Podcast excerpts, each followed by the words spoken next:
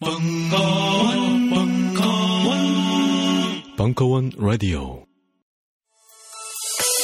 벙커원에서 매일같이 이어지는 실전파 지식인들의 강연. 주말이 아니면 오실 수 없어서 오셨습니까? 눈물은 이제 그만. 6월 첫 번째 주말 15명의 인사가 벙커를 습격합니다. 홍세화, 용비토나, 박재동 화백, 김민웅 교수, 정지영 감독, 임경선 작가, 김현철 정신과 전문의, 김영수 작가, 김국현 IT 평론가, 야스다 고이치, 박권일 칼럼니스트, 한명기 교수, 박태균 교수, 김진호 목사, 김용민 PD.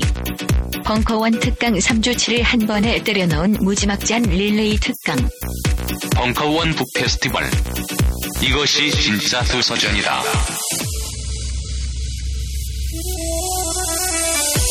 할인 판매가 전부였던 기존의 도서전에서 벗어난 진짜 도서전.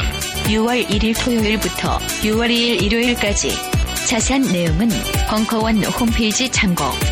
인터파크 도서 인문사회과학 출판인 협의회가 후원합니다.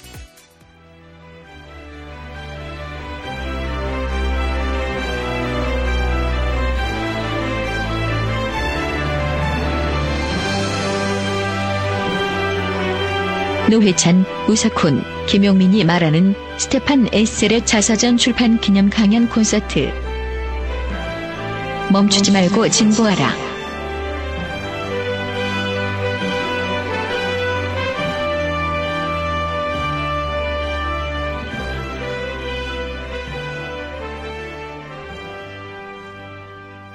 반갑습니다. 안녕하세요. 김용민입니다. 예.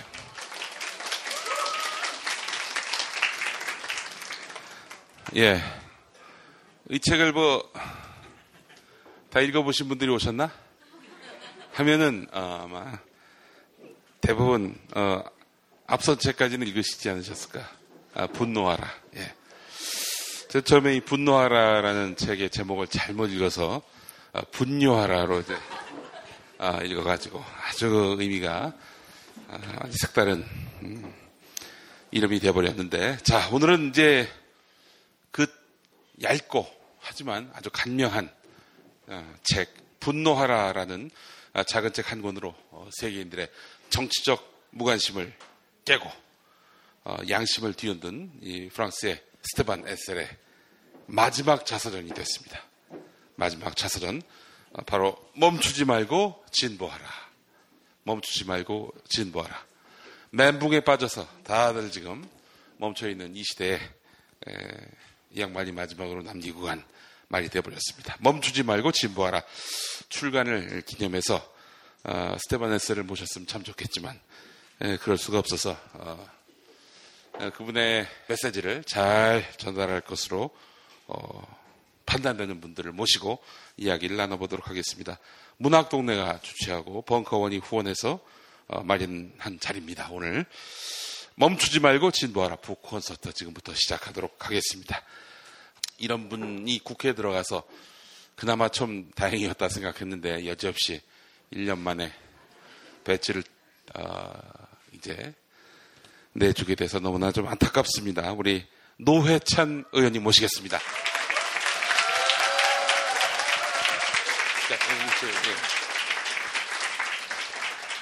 자, 또한번더 모시겠습니다. 예. 어, 바로 뭐 더 긴 수식어가 필요 없습니다. 우리 우석훈 박사님 모시겠습니다.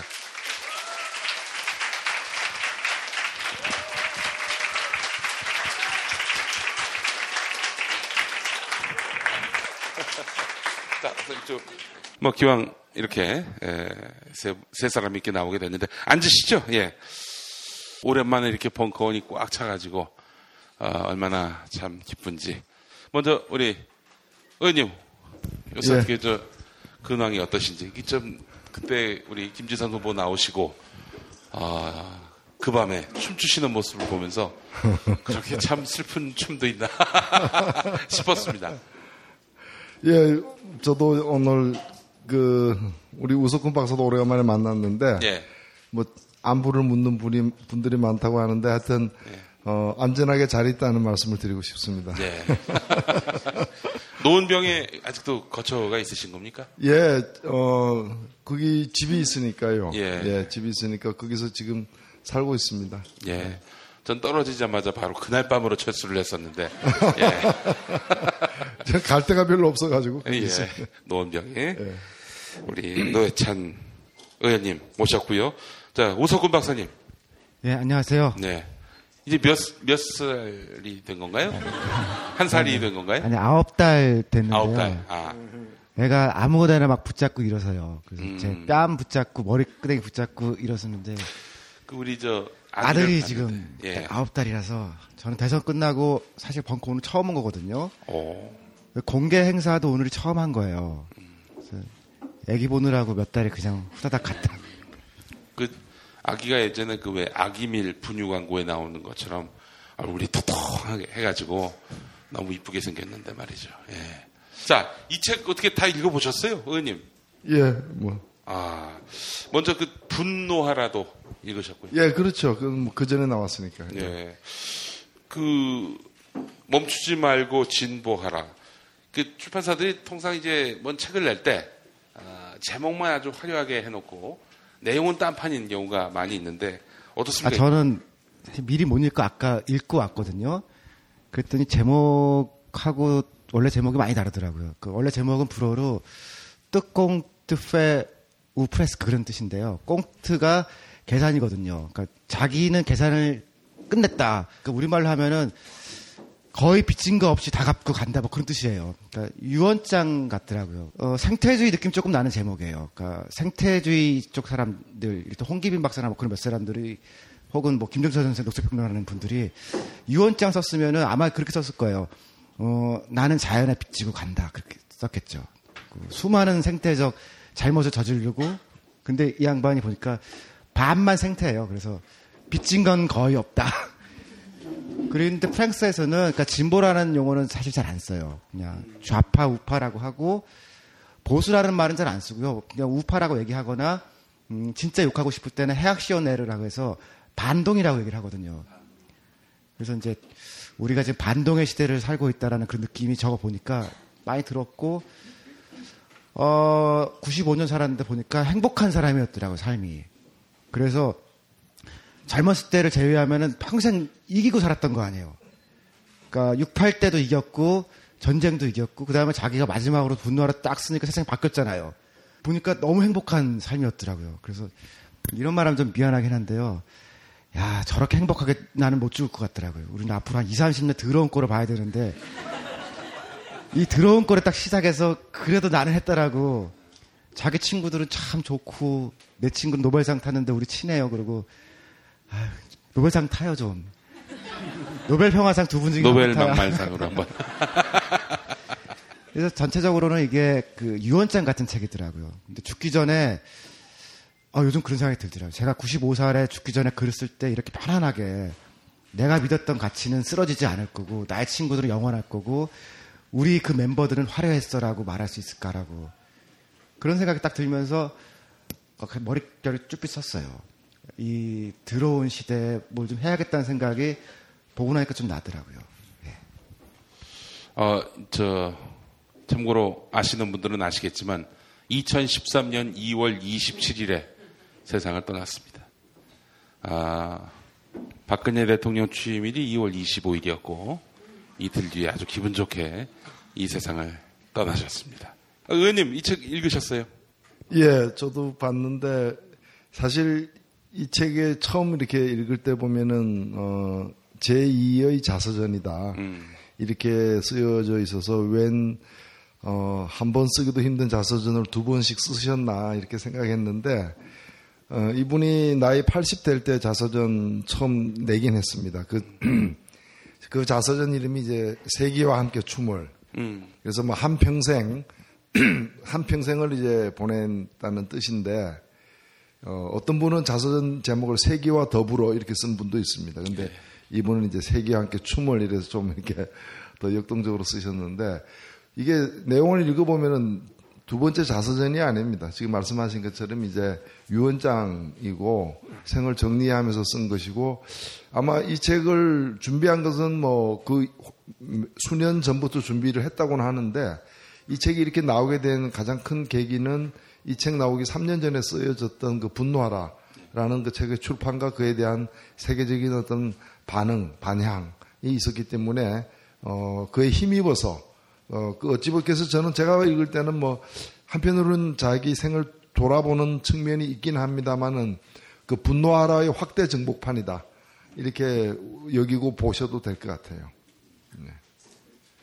분노하라 그 그러니까 얇, 은 책을 그 얇은 책에서 이제 미처 다 하지 못했던 그런 얘기들 어, 무엇에 대해서 분노해야 되는가 분노만 하고 앉아 있을 것인가 그런 여러 가지 그와 어째 더 주요한 문제들에 대해서 보충 설명을 하는 이제 그런 책이다 이렇게 생각이 되기 때문에 그 분노하라는 책을 읽고 감명을 받으신 분이 있다면 이 책을 반드시 읽을 필요가 있다고 저는 생각을 합니다. 분노하라가 좀 짧은 책이라면은 이 책은 조금 더 늘린 책이다. 그래서 분노를 해서 그 더 진취적인 그 대안이 바로 진보하라 이런 얘기 아니겠습니까? 근데 스테반 에셀이 이야기한 진보와 우리가 생각하고 있는 그 진보, 어, 종북 좌파와 같은 맥락으로 봐야 될지 우리식의 진보와 프랑스식 진보가 어떻게 다른지 전에 그 노회찬 대표님께서 그런 말씀하셨잖아요. 자신이 프랑스에 가면은 중도 우파로 분류될 것이다라고 말이죠. 중도파는 좀 너무하고 네. 일단 중도 정도. 중도. 중도 좌파만 해도 거기 세요. 그 중도 좌파쯤 되면은 아나키스트들이 막 들어와 있거든요. 어 그래요. 근데 우리 지금 만약에 아나키스트라 그러면은 무섭죠. 근데 좌파는 아나키즘 정도 돼야 좌파인 거거든요. 음. 종북이 좌파라는 사실 성립하기가 어려운 게요. 예. 종북이면 누구한테 디펜던트한 거 아니에요. 그 그런 좌파가 있나 싶더라고요. 그래서 하여간 이렇게 보면은 더 극절을 가면 아나키스트들이 쭉 있고 예. 그런데 국회의원 하는 사람이 아나키스트는 아닐 거 아니에요. 예, 한 말씀 안 드릴 수가 없는데, 어, 우리나라에서는 좌파죠. 어, 그런데 지금 한국에서 스스로 좌파라고 얘기하는 그런, 어, 스스로 진보 정당이라고 얘기하는 정당들의 주요한 정책들, 대통령 선거나 이럴 때 내놓는 정책들은 스웨덴에 가면은 지금 집권하고 있는 게 우파입니다. 우파 연합이 집권하고 있는데 그쪽의 정책 공약보다 좀 더 오른쪽에 있어요. 이게 왜 그런가 하면은 우리 사회 자체가 여기서 제대로 된 좌파 내지 그런 어, 진보적인 정책을 갖다가 어, 순도 높은 어, 100%짜리 내놓으면은 아예 사람들이 소화가 안 되기 때문에 그래서 이제 돼 있는 거예요. 그러니까 우리나라에서 우파 이러면은 뭐 우파라고 이렇게 스스로 얘기하는 사람들 보면 극우파입니다. 그거는 뉴라이트도 보면 울트라 라이트죠. 그 내용을 이렇게 보면 예. 아니 그 진짜 우리나라 우파들을 보게 되면은 그 통상 우파 하면은 우리가 인식하기로는 애국, 애족 이런 거 아닙니까? 물론 애국, 애족이긴 한데 대체로 일본의 애국, 애족인 경우가 많이 있어가지고 이게 진짜 한국의 우파는 어디 갔는가 뭐 그런 생각도 좀 해보게 되는데 그 제가 기억하기로 우파들이요. 그 프랑스의 경우는 책을 너무 많이 봐요. 그러니까 대표적인 이제 보수 학자로 이제 프랑스 치는 사람이 기소로망이라는 사람이 있거든요. 어, 책을 너무 많이 보더라고요. 근데 이 양반이 그것만 한 게 중국 연구할 때 그 트럭 있잖아요. 트럭 뒤에 숨어서 박해 지역에 들어간 거예요, 직접. 그러니까 프랑스의 우리식으로 치면 조갑제급의 그런 정도의 인사가 그래서 거기 진짜 들어가서 프랑스, 그러니까 중국에서 정치적으로 어떤 박해를 한다라는 거를 직접 보고 써왔거든요. 그러니까 현장도 열심히 가고 책도 많이 보니까 내가 할 말이 없는데 한국의 우파는 책을 진짜 안 봐요. 그래서 그게 아니 근데 원래 이게 좀 좌파도 잘못한 거가 있는데요. 좌파들이 책을 많이 봐서 날카롭게 질문을 해요. 우파들도 책을 많이 볼 거 아니에요. 근데 우리는 술을 너무 많이 만들어 많고 그래서 우파들이 공부를 그러니까 일본 우파만 해도 책을 많이 보거든요. 그리고 프랑스, 독일 우파들이 다 학식은 많아요. 사람이 나빠서 그렇죠. 우리는 사람이 못 됐는데 책을 안 보는 게 한국 우파의 특징이다라는 저는 그런 생각이 들더라고요. 그래서 제가 막 물어봤거든요. 그랬더니 아, 맞긴 맞는데 그 우파들이 뭐 하냐면요. 제가 저는 우파들 많이 알잖아요. 아, 제가 우십니다. 그 전. 세계 대비로 골프를 되게 많이 쳐요. 한국 우파들이요. 그러니까 주중에 한 번 치고 주말에 두 번쯤 치거든요. 지금 책볼 시간이 없잖아요. 그리고 그 빈틈이 한 번 룸사롱 가거든요. 그럼 책을 언제 보겠어요. 그- 그래서 이제 어떻게 보면 좌파는 날카롭지 못하고 우파는 깊지 못하고 서로 반성해야 될 점이 좀 있지 않나 그런 생각이 이 책 보면서 조금 들었어요. 골프만 치는 우파가 왜 이렇게 집권을 잘하죠? 한국에 여론조사하면요 자신이 좌파라고 대답하는 사람이 2에서 3%예요. 그러니까 진보라고 물어보면 한 30% 정도 사람이 나는 진보다라고 하지만 좌파냐 그러면 2, 3% 정도 되니까 어, 실제로 지금 좌파 정당이라고 할 수 있는 우리 진짜 진보 정당이 2, 3% 지지율 얻는 게 사회적으로 당연하죠. 저 의원님 왜 이렇게 우파는 공부도 안 하고 골프만 치는데 이렇게 집권을 착착하고 우리는 왜 이렇게 자꾸 어? 배지 뺏기고 말이죠. 왜 이럴까요 도대체? 아, 뭐 뺏겼다고도 볼 수 있는데 뺏겼죠. 에, 남들이 4년간 열심히 해야 졸업하는 관문을 제가 10개월 만에 이 조기 졸업했습니다. 어, 저는 뭐 그렇게 생각을 하고 글쎄요.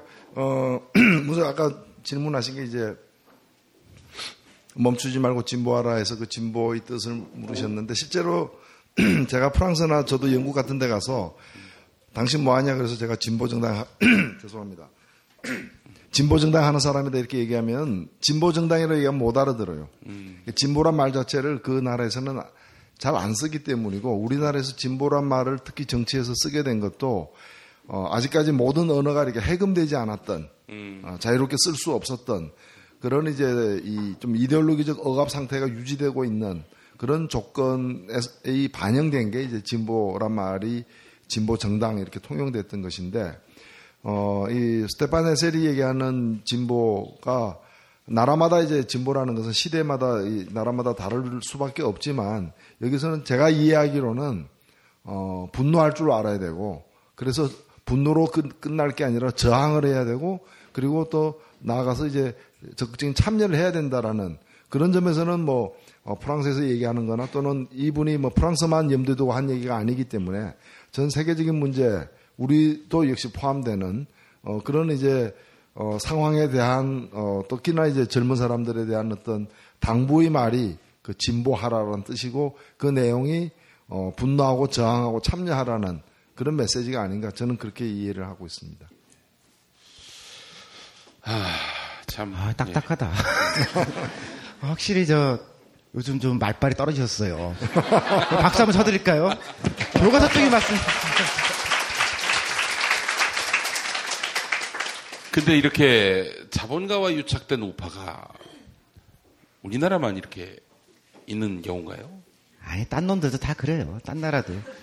근데 이제 좀 차이가 그, 그러니까 다른 나라 우파들은 이제 학식이 높아야 된다라고 자기들이 생각하고 그 다음에 좀 리더십 같은 걸 갖추려고 하거든요. 그래서 그 나라의 교육 과정에서 엘리트 과정 같은 거 나와서 지도자를 만들려고 해요. 그러니까 일본 같으면 좀 그러니까 한국 대학의 원형이 된 게 동경대학 이 그렇잖아요. 그러니까 프랑스도 사실 뭐 예외는 아니라서 에꼴이라고 하는 그랑제꼴이라고 하는 굉장히 좀 재수 없는 애들이 있어요.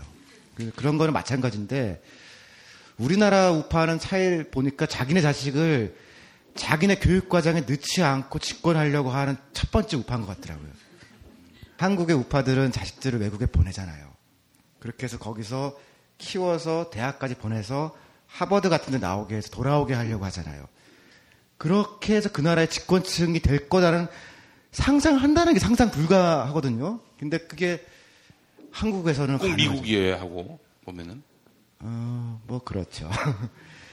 그래서 미국이나 이런 그러니까 그 정상적인 우파에 비해서는 한국은 식민지 어떤 그걸 잘 못 털은 것 같아요. 그러니까 그런 느낌을 제가 어디 가면 느끼냐면요.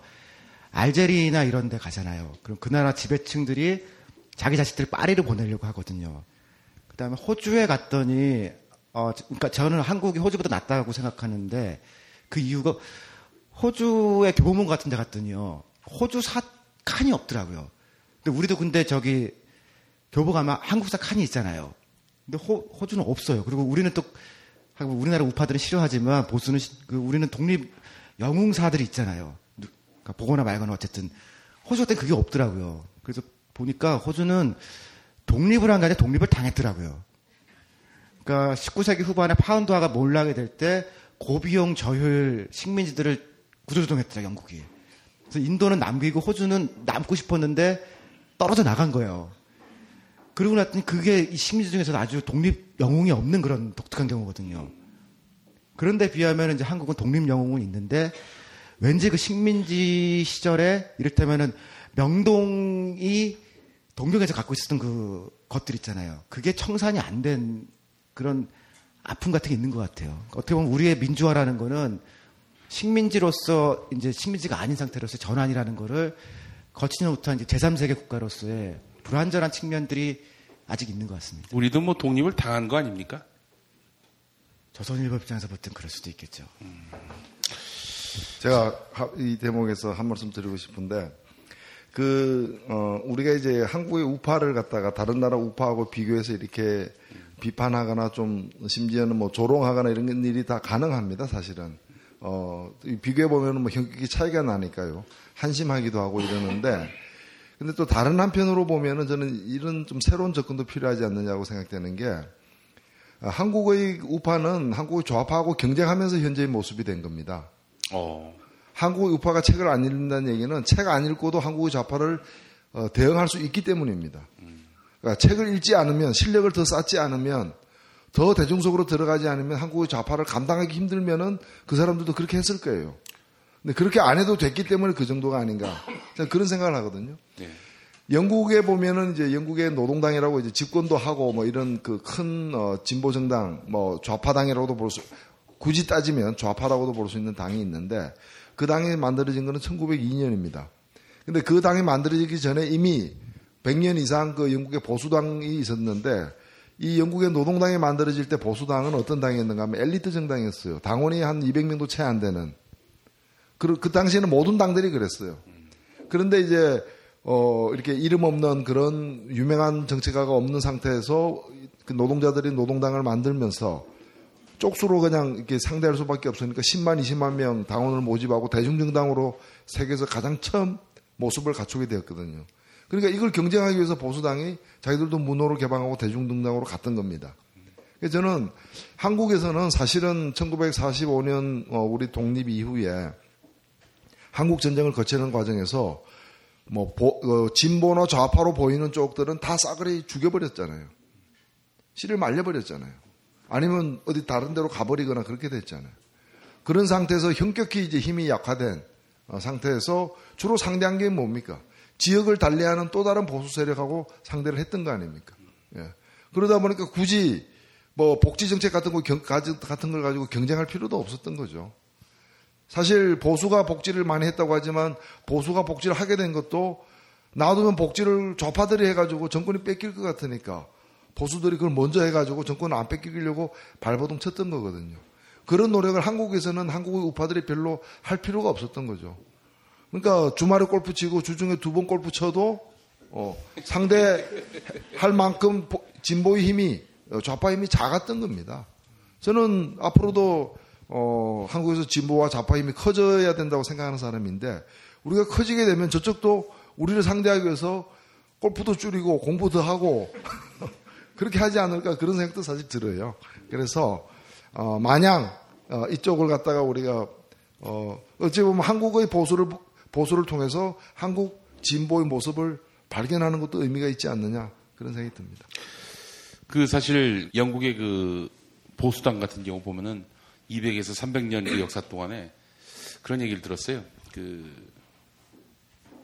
여왕제도, 아 왕정 그리고 어, 귀족의 기득권 이 두 가지만 빼놓고 다 바뀌었다고.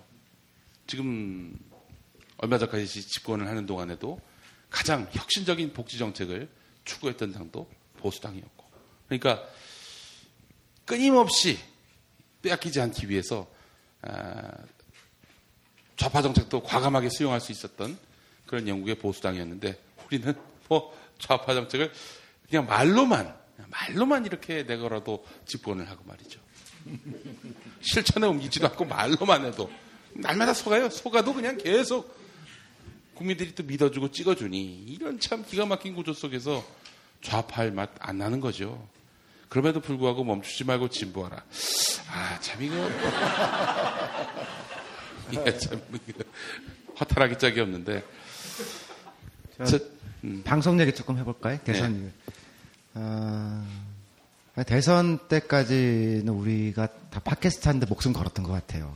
그, 진짜 돈 안 받고 그냥 다 했던 건데 그 힘으로 이길 줄 알았는데 지고 나니까 기분 더러웠죠.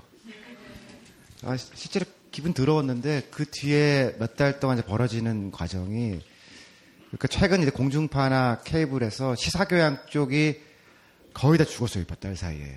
그리고 그러니까 만약에 방송 생태계라고 한다면은 일단 스타급 PD들이 있을 거 아니에요. 근데 PD들 혼자서 만드는 게 아니고 그 밑에 이제 작가들이나 그런 기획자들이 있거든요. 이런 사람들이 거의 다 깨지고 어 근데 작가들이면 똑같은 돈을 받는 게 아니고 예능 쪽 작가가 돈을 더 많이 받아요. 그래서 음, 사상의 전향은 아니고 종목의 전향이 막 벌어져요. 그 시사교양 작가들이 예능으로 넘어가고 그러니까 우리가 알고 있던 그런 조금 교양과 시사와 이런 데 관한 것들이 몇 달 사이에 계속 죽은 거거든요. 죽고 그러고 나니까 이제 예능들끼리 막 경쟁하잖아요. 근데 예능은 너무 재밌더라고요.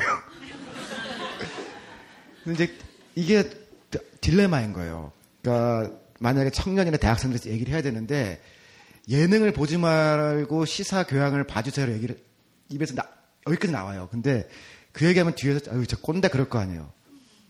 재미없는 거 보란 얘기지.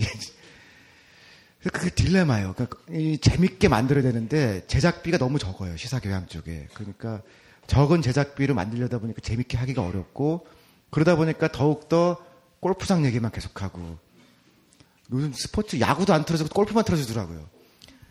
그런 점에서 이제 지금 어떤 방식으로 이제 언론이나 공론장을 끌어갈 것인가 그 답은 잘 안 나오는 상태라서 그냥 사실 오늘 행사가 그래서 문학동산 하자 그럴 때 답은 없는데 일단 벙커에 와서 사람들 모여서 우리는 조금만 얘기하고 막 그 사람들의 뜻을 막 모아서 어떤 식으로 풀지 그런 결론을 내기 위한 출발점 같은 게 오늘 자리가 되면 좋지 않겠냐 그런 생각들을 좀 했습니다.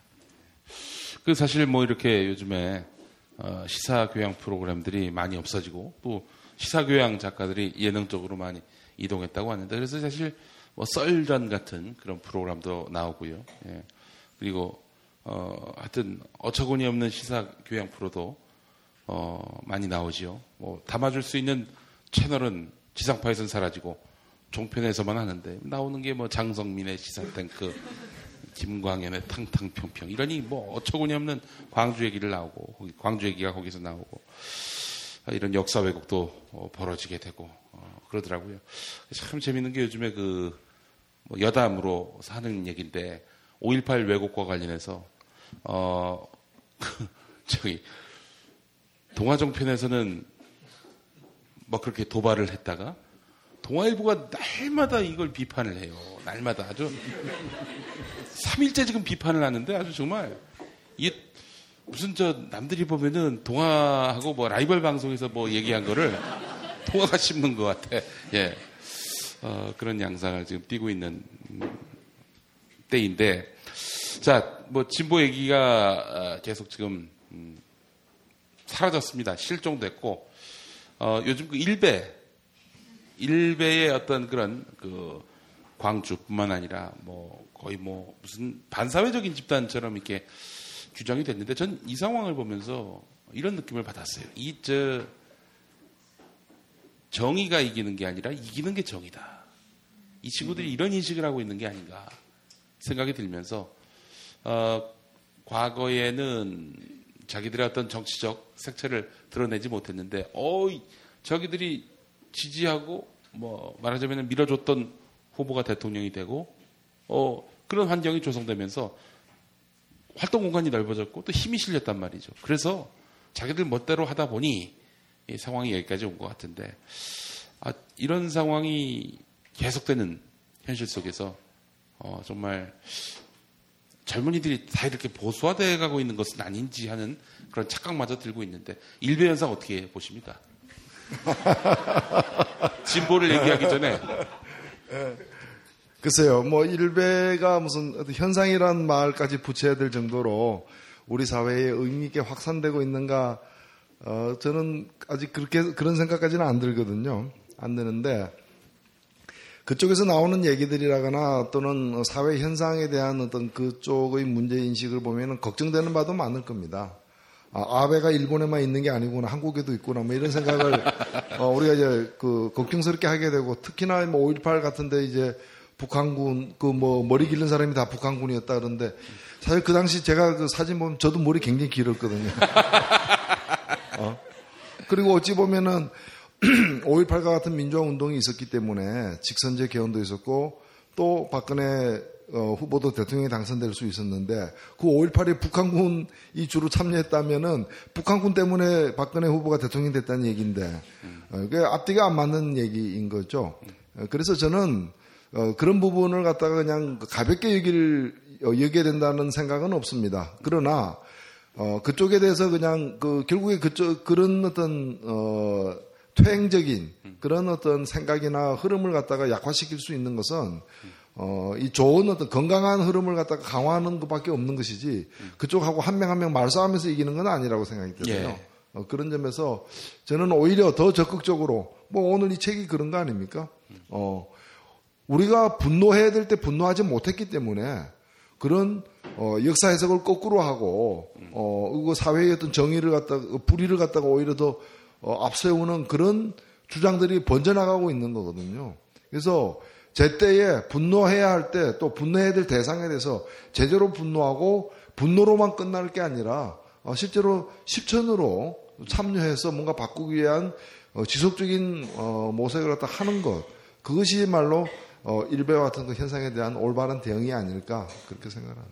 프랑스에는 이런 일베 비슷한 뭐 독일에는 뭐 네오나치즘 같은 것들이 르뺑도 뭐 아니 프랑스에도 있어요. 프랑스에도 있고 그냥 앞으로 한국이 그렇게 갈 거라고 생각해서 이제 보면요. 스위스 같은 경우가 지금은 모르겠는데 일당이 극우파 당이거든요. 그러니까 보통 10에서 15% 정도를 극우파들이 해요. 그리고 좀 많이 나가면 20% 정도 갈 때까지도 있고. 지지난번 프랑스 대선에서 보통 좌우가 결선 투표를 가거든요. 근데 우파와 극우가 결선 투표 간 적이 있었어요. 제가 아주 기분 좋아했죠. 그때 프랑스 친구들 만나면은 야 너네 철학도 많이 하고 잘한다면서 우파랑 극우가 같네. 아, 나 저는 기분 좋았어요 그때. 하도 잘난 척들을 해가 이- 이런 아저씨들이 그때 제가 옛날에 파리 있을 때 보면은 막 아, 무슨 뭐 토- 철학책 얘기가 얼마나 잘난 척을 했는지 몰라요. 근데 그런 나라에서도 구구파가 10에서 15% 가거든요. 근데 그 극우파를 지지하는 게 이렇게 경제적 분석을 해보면요. 경제적 소외계층이에요. 그러니까 사실은 좀 그러니까 이- 이상한 건데 민주당도 그렇고 과거 민주노동당, 진보신당도 보면은 어, 웬만큼 사는 사람들이 당원이더라고요. 그러니까 민주노동당 시절에 통계를 보니까 수도권에 거주하고 20평, 30평 정도 아파트에 전세든 자가든 그런 사람들이 당원의 대부분을 형성하거든요. 그러니까 전형적인 중산층인데 반면에 우파 쪽을 지지하는 사람들을 보면은 갈리죠. 소수의 부자들하고 경제 소외 계층이 생기는데 유럽의 극우파 현상 같은 경우가 그런 그 소외 현상이랑 관련돼 있거든요. 그러니까 지금 우리의 경우도 그럴 거라고 생각해요. 이제 막 출발한 건데 문제는 박근혜 식으로 경제를 하면은 경제 소외 계층이 더 늘 거거든요. 늘면 자기네 지지층이 늘어날 거 아니에요. 그러니까 한국 경제가 망하면 망할수록 정치적으로 이기는 현상이 벌어지는 거거든요. 그러니까 이를테면 DJ 노무현 때 한국 경제 괜찮았습니다. 그러니까 노무현 마지막 해 2006년도에 연성장 5% 성장했거든요. 제가 경제적으로 보면은 어, 기적적으로 높았다라고 저는 생각해요. 그래서 어쨌든 그때 부동산 경- 약간 자꾸 DTI 넣으면서 2006년이 클라이맥스였다라고 보, 보거든요. 2006년, 7년 그때 괜찮았어요. 근데 그때 이후에 한국 경제 더 나빠졌거든요. 나빠지니까 보- 진보가 이기기가 어려운 거예요. 못 사는 사람들이 많아지면 못 사는 사람들이 자신을 잘 살게 해줄 수 있는 사람들 투표하는 게 아니고 그 구표 현상이라는 게 기분 좋게 해주거나 아니면 자신의 분노를 담아주는 사람한테 투표를 하거든요. 그러니까 지난번 대선에서 그런 전초가 조금 나았다고 생각하는데 앞으로 어떻게 될 거냐. 그러니까 제가 요즘 이제 조금 자신 있게 경제 얘기를 하는 게요. 박근혜가 어떻게 할지 한 60일 동안은 몰랐어요. 그러니까 잘할 수도 있었고 못할 수도 있었고 수많은 가능성이 있었다고 생각했는데 한 50일, 60일 지나서 딱 보니까 아, 여기 망하겠다는 생각이 들더라고요. 그래서 자신있게 이거는 망한다라고 얘기를 하는 건데 경제는 그렇게 말할 수 있어요. 근데 딜레마는 사실은 진보가 집권을 하거나 진보 쪽 힘을 쓰려면은 그 나라 사람들이 삶이 편안하고 책도 많이 보고 생각도 많이 하고 토론도 많이 해서 좋아져야 되거든요. 근데 이게 이게 훅 나빠지잖아요. 그러면은 그 젊은 경제 소외계층이 보수 쪽을 지지해요. 그 극우파를 지지하거든요. 그러니까 프랑스의 경우는 그 구구파가 등장한 게 알제리나 이런 외국인 노동자들 이세가 오면서 자신의 일자리를 뺏었다고 생각하면서 확 인종주의자로 가는 거거든요. 그리고 스위스 같은 경우는 인구 천만 단, 800만인 나라인데 동구가 붕괴하면서 폴란드 애들 막 들어왔어요. 그러니까 우리가 잘해놓은 복지를 동구의 저 젊은이들이 막 뺏어가니까 쟤네들 죽여버려야겠다라고 그게 이제 프랑스 구구가 된 거거든요. 그러니까 우리는 지금 출발이라서 이제 우리의 극우는 지금 음, 여성들을 싫어하잖아요. 그래서 여성 가산점 지금 막 난리 나잖아요. 그래서 이대 게시판을 못 넣는다는 거예요. 윤창도 좀 좋아하던데. 예. 이대가 게시판을 열면은 막 그런 관리가 안 돼서 게시판을 못 연다고 고민을 하더라고요. 그 다음에 특정 지역 사람들을 굉장히 싫어하잖아요. 근데 이게 조금 더 지나가서 회복 불가능한 순간으로 오는 거는 인종주의로 바뀌는 거거든요. 내부의 여성들과 약자들을 넘어서 다른 이제 인종들, 그러니까 지금 우리 외국인 노동자나 이런 데로 화가 미치면 그때부터 이게 정당이 되거든요. 그래서 그거는 위험한 제노포비아로. 있다라는 그런 경계심은 저는 들더라고요. 그 좀 다른 차원에서 접근하면 요- 요즘에 아마 일본의 그 정치인들 특히 이제 일본 집권하고 있는 수상이나 뭐 그런 주요한 인물들이 굉장히 이제 우리나라에 대해서 어 우리 국민들의 감정을 자극하는 발언들도 많이 하고 역사 왜곡 같은 것도 이제는 아주 노골적으로 얘기를 하고 또 말만 하는 게 아니라 행동으로 또 이렇게 헌법을 고치겠다. 일본 헌법이 전쟁 못하게 돼 있는 걸 이제 어, 고쳐서 군대를 전쟁하는 군대를 가질 수 있게 고치겠다 등 뭐 여러 가지 도발적인 언행들을 많이 하고 있습니다. 근데 그래서 또 우리가 이제 지켜보면서 굉장히 불안하기도 하고 걱정이 되죠. 일본에서 이제 극우파의 목소리가 어 그리고 뭐 그 강경 우파의 목소리가 점점 커지고 있다라는 건데 이 얘기는 달리 얘기하면은 일본에서 그만큼 좌파 진보의 목소리가 작아지고 있는 힘이 작아지고 있는 것하고 연동되어 있는 겁니다. 어, 그 얘기는 뭔가 하면 그러면 왜 일- 일본은 20년 전에 30년 전에는 지금처럼 저렇게 설치지 않았는가? 그때는 그걸 견제하는 이런 우파들이 함부로 이런 얘기 정도 헌법 고치자는 얘기도 쉽게 못하는 731 비행기 같은 건 아예 탈 수도 없는 그리고 일본 우파가 집권해도 신사 같은 데는 아예 가지도 못하는 어, 야스쿠니 같은 데는 가지도 못하는 그런 사회 분위기가 있었고 그 분위기는 결국에는 국민들의 의식이기도 했지만 사실은 그 국민들의 의식을 대표하고 대변하는 그 사회의 진보적인 세력들의 어떤 힘이 있었기 때문이거든요. 이번에 이제 일본 아베 수상에 대해서 노골적으로 아니 무력을 가지고 다른 나라에 강제로 들어가면 그게 침략이지 왜 일본이 침략 안 했다고 얘기했느냐라고 따끔하게 지적한 사람이 바로 일본 그 어, 사회당 수상을 했던 무라야마란 사람입니다. 마지막 총리. 예, 예. 그렇죠. 수상을 했던 사람인데 이제 그런 사람들 그, 그 사회당이 지금 어디 있느냐? 사실 지금 없습니다. 공중분해돼 가지고 어 과거보다 훨씬 진보적 색깔이 이제 옅어진 그런 당으로 지금 그리고 힘도 없는 당으로 전락해 버렸거든요. 어. 물론 이제 왜 이렇게 힘이 없어졌느냐, 왜 이렇게 전락했느냐에 대한 분석은 또 이제 조금 전에 설명도 좀 했습니다만은 그래서 결국에는 결국에는 그 과정이 굉장히 복잡한 과정을 거쳐야만 하겠지만 우리의 목표라는 게 뭔가면 이런 우파들의 목소리를 우파들의 목소리를 갖다가 적게 하는 것. 사람 한 사람 한 사람의 생각을 개조하기 쉬운 게 아닌데 결국에는 이 이렇게 인구가 많은 천만 이천만 이렇게 되는 사회에서는 다수의 분위기를 형성하는 게 중요한 겁니다. 그런 점에서 어, 정치적으로도 그렇고 또는 이 시민사회 영역에서도 그렇고 건강한 그런 어떤 진보의 목소리를 키워내는 일이 굉장히 중요하다. 이 우리가 오늘 얘기하고 있는 이 책의 저자인 스테판 에셀 같은 사람도 그 1995년인가요? 프랑스에서 이제 우파 정권이 등장을 합니다. 이제 사회당이 이제 물러서 참패하고 시라크 대통령이 딱 등장할 때 이 사람이 그때 나이가 78세인가 80 다 됐어요. 그때 이 스테판 네셀의 한 행동이 뭐였느냐? 사회당에 입당했습니다. 나이 80, 내일 모레 80인 사람이 당을 택하면 무슨 의미가 있겠습니까? 야당이 된 사회당. 예, 예, 야당이 된 사회당에 그, 그, 그 얘기는 뭐냐면은 그 전에도 그럼 이 사람 뭐 여러 가지 이 사람이 살아온 과정을 보면은 선거 때마다 사회당을 찍었을 걸로 보여지는데 굳이 나이 78세인 사람이 사회당에 그때 입당 원서를 낸 거는 정권이 우, 파로 넘어가는 걸 보고 이쪽에 힘을 실어주기 위해서 했다라고 저는 생각합니다. 그런 점에서 이분은 말로만 분노하라, 뭐 저항하라, 참여하라고 얘기한 게 아니라 자기 자신이 그런 삶을 살아온 거죠. 네, 그런 점에서도 저는 시사한 바가 크지 않을까 이렇게 생각을 합니다. 저는 항상 이 우리나라의 그 우파들은 이 위기를 어떻게 극복하고 있나 해왔나 이런 것들에 관심을 많이 가졌는데 70년대에는 정말 압축 성장 시대 아닙니까? 순식간에 갑자기 경제 성장률이 치솟았던 거죠. 15%까지만 갔죠. 네. 그러다 보니 양극화는 극심해졌고요. 도시 빈민은 아주 뭐, 뭐 말할 나위 없이 크게 늘었는데도 불구하고 그 불만을 어떻게 말하자면은 우파는 잘 이거를 그 대처했나? 아니 대처 못했어요. 아니 대처했어요.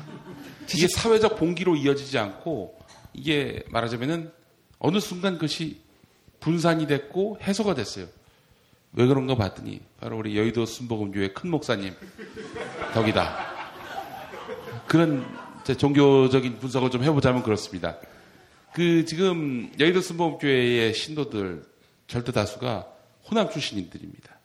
호남 출신들은 영남 정권 아래에서는 사회적 하층, 뭐 기본 그 정권 때에서 하는 자리는 최신부 장관, 무슨 철도청장 이런 정도 한직들 그랬거든요. 뭐 상류층도 그랬는데 하층은 더 말할 나위가 없었죠. 그럼에도 불구하고 어 당시 체제가 큰 저항 없이 순항할 수 있었던 데는 바로 이 종교의 힘이 컸다. 어떤 거냐면은 그 조영기 목사 교회에 신도들이 까맣게 몰려옵니다. 도시 빈민이 된 사람들이 몰려갔더니 막그 분노, 박탈감, 뭐 열등감 이런 것들을 신앙의 힘으로 다 해소시켜 버렸다는 거죠. 좀 더 기도해라. 당신들이 기도가 부족해서 헌금을 덜 내가지고 지금 그렇게 지금 어? 도시빈민으로 있는 것이다. 그래서 예수 믿으면은 사중 축복을 받는다는 뭐 이런 바 기가 막힌 이론을 갖고 신자들을 포섭을 했고 그래서 말하자면은 그런 사회적 분노를 신앙으로 승화시켜서 소진을 시켜버린 거죠. 박정희 정권의 최대 사회 안정에 기여했던 주체한다면 전 보수교회라고 생각을 하고 바로 거기에는 조영기 목사가 있다라고 판단을 하는 거죠. 우리나라는 그랬습니다. 대략. 또 이런 비슷한 일이 1907년에 이른바 평양 대부흥운동이라는 그런 일들이 있었는데 당시 그래도 좀 생각한다는 사람들은 다 교회 나갔는데 이 사람들한테 선교사들이 외국인 선교사들이 당신들이 지금 어? 나라를 잃는 그런 어? 서름 분노 아, 당신들 개인이 회개를 안 해가지고 이렇게 벌어진 일이니 기도해라, 기도해라. 이렇게 해가지고 독립운동에 대한 어떤 열망들, 에너지들을 다 그냥 거기서 소진해버렸다는 거죠. 이 기득권층, 우파층들이 뭔가 위기를 겪을 때마다 교회가 나서서 이렇게 다 마크를 해주니 이 나라 보수가 참 안녕할 수 있었던 것이 아닌가. 저는 그렇게 생각이 됩니다. 제가 지난주 토요일 날 음, 쿠레 조선소라는 데 있었어요.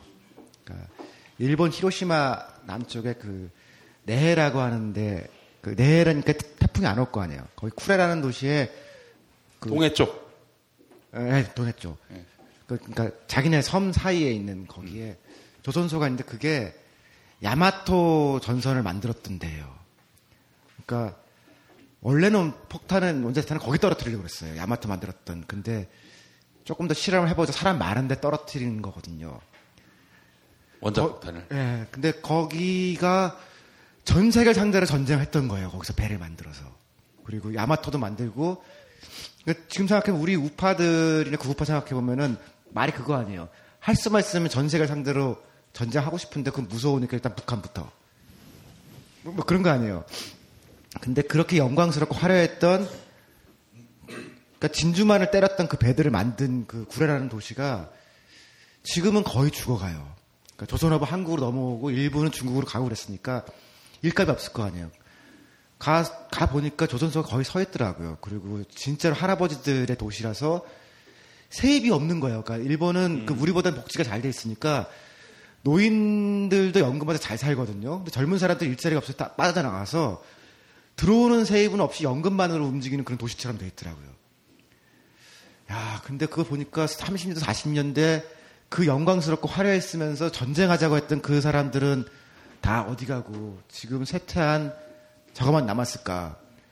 우리나라 극우파들이 전쟁하자는 얘기 이 최근에 보면서 그 쿨해 조선소 생각이 나더라고요. 그 우리가 만들어야 되는 사회가 어떤 사회가 어떤 경제냐. 저는 조금 조선소 같은 그 쿨해 방식은 아닌 것 같아요. 그거는 그렇게 화려했더라도 시- 시대에 안 맞는 거거든요.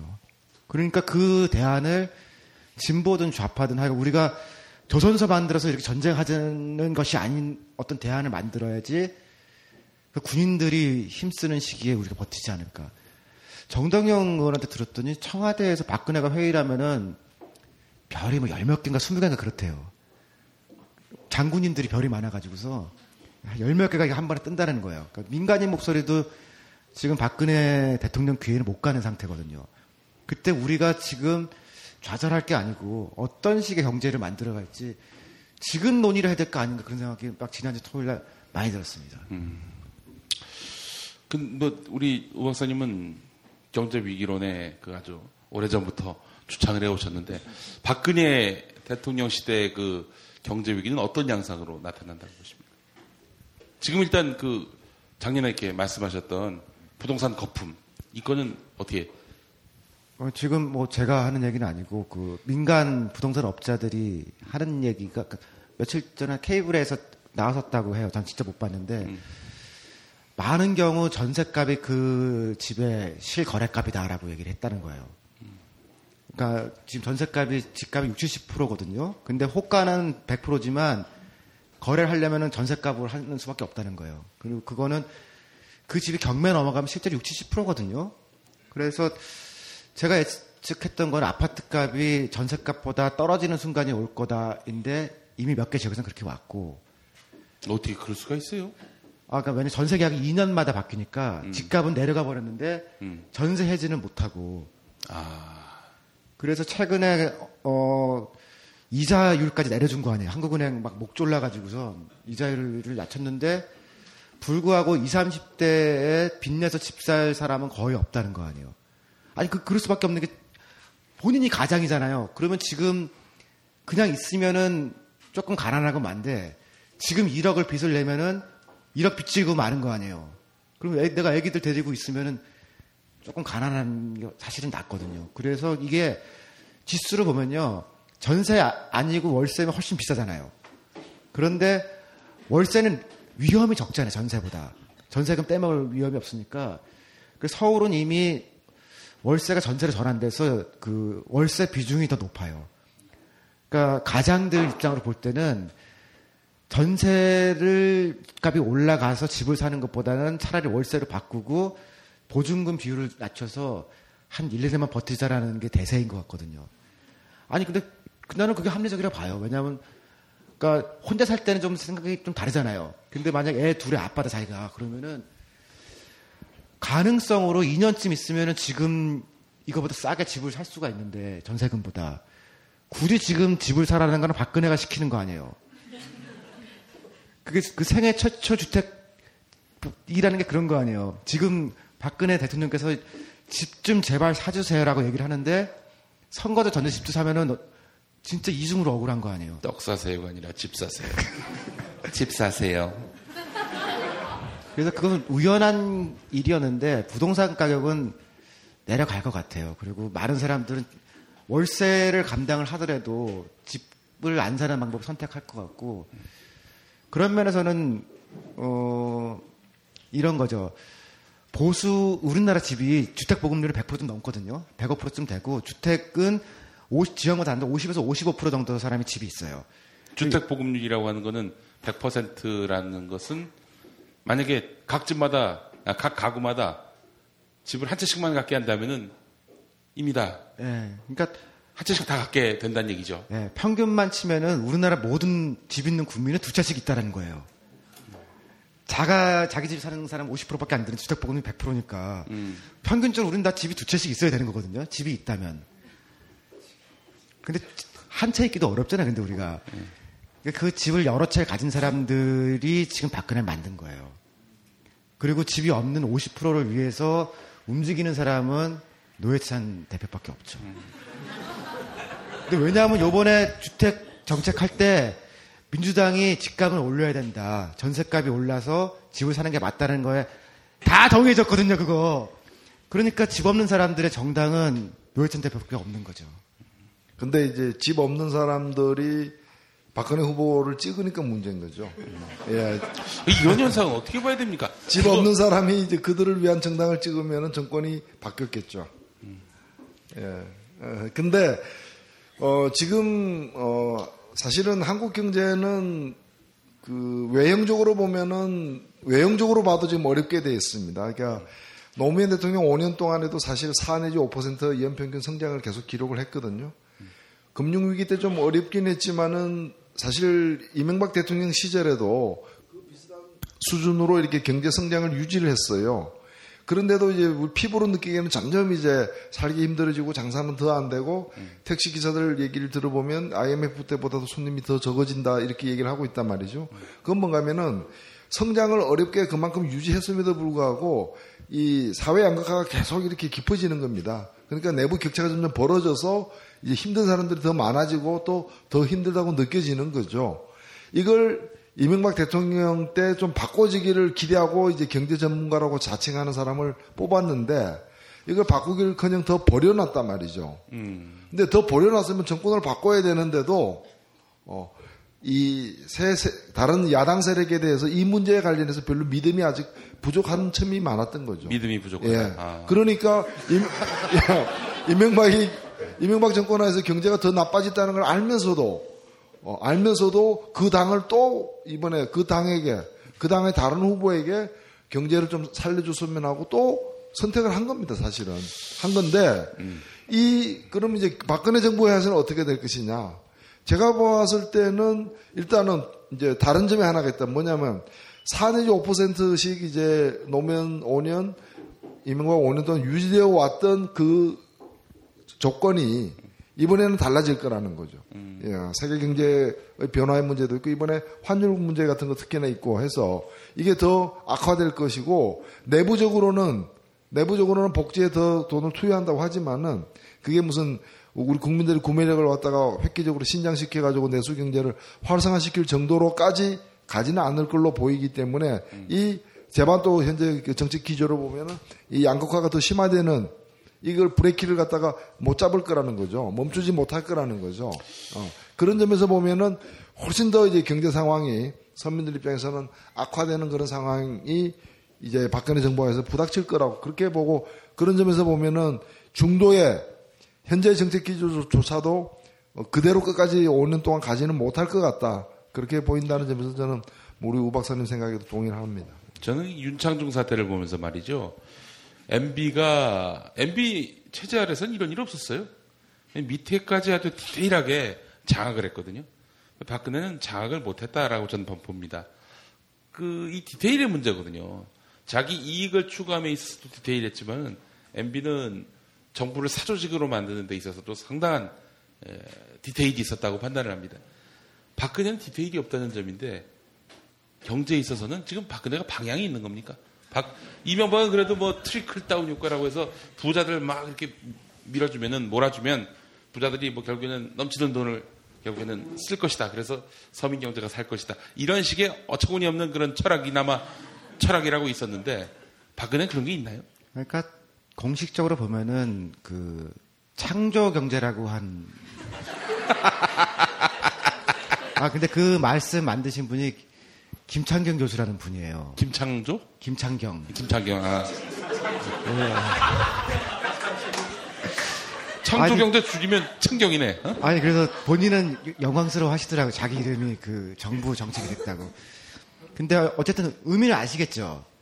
그 다음에 턱원이 또 한쪽이 있을 거예요. 그래서 양쪽에 어느 힘이 셀 건가 결정을 할 건데 제가 보니까 턱원 쪽으로 가는 힘이 역시 세진 것 같더라고요. 그래서 창조는 말만 걸었고 일부 벤처로 돈을 뺀다고 하지만 실제로는 돈이 없거든요. 나올 돈이. 그래서 집을 가진 50대, 60대 쪽으로 정책이 가면은 형식적으로 이명박 시대에 했던 정책으로 회귀하는 거고요. 이렇게 보시면 돼요. 지금 한국은행 총재가 어, MB가 임명한 사람이에요. 그래서 우리는 그 너무 물이 너무 무겁다고 그래서 김중수라고 그랬거든요. 무거울 중자의 물 숫자. 근데 무, 거운 사람이 자꾸 이자를 자꾸 낮추려고 하느냐 무거워서 그렇다. 그렇게 얘기를 했는데 이 양반이 보기에도 지금 우리는 이자율을 낮추면 안 되는데 억지를 목을 졸라서 이자율을 낮췄거든요. 그래서 역대 한국은행 내에서 한국은행 직원들은 공무원은 아니에요. 근데 한국은행 안에만 있기 때문에 거기서 정년을 딱 지내니까 공무원은 아니지만 공직자거든요. 그래서 매우 독특한 전문가 그런 생각 같은 게 있는데요. 관료적이니까 한 번도 총재한테 밖에서 보이도록 뭐라고 한 적이 없었거든요. 뭐 한국은행 누가 뭐라 그랬던 못 보셨죠? 근데 요번에 처음으로 한국은행에 있던 어떤 국장인가가 내부 전산망에 썼어요. 그래서 나 처음으로 김중수 총재 존경할 뻔했는데 역시 막 이렇게 썼거든요. 근데 댓글이 한 50개 달렸다는 거예요. 그거는 그러니까 군사 정권 때도 DJ 때도 노무현 때도 MB 때도 한 번도 뭐라고 하지 않았던 한국은행 직원들이 보기에 너무 이상하다는 거거든요. 근데 그 너무 이상하게 한 게 20대, 30대들한테 빚내서 집 살 테니까 이자를 빼주겠다는 얘기를 한 거예요. 근데, 아, 음, 솔로 계급이거든, 지금 20대는. 그러니까 집이 필요한 거는, 그거는 가장의 눈으로 보는 세상이고, 근데 지금 20, 30대는 확률적으로 솔로 계급이 될 확률이 굉장히 높아요. 그 다음에 중장기적으로, 음, 무자식자가 될 확률이 높아요.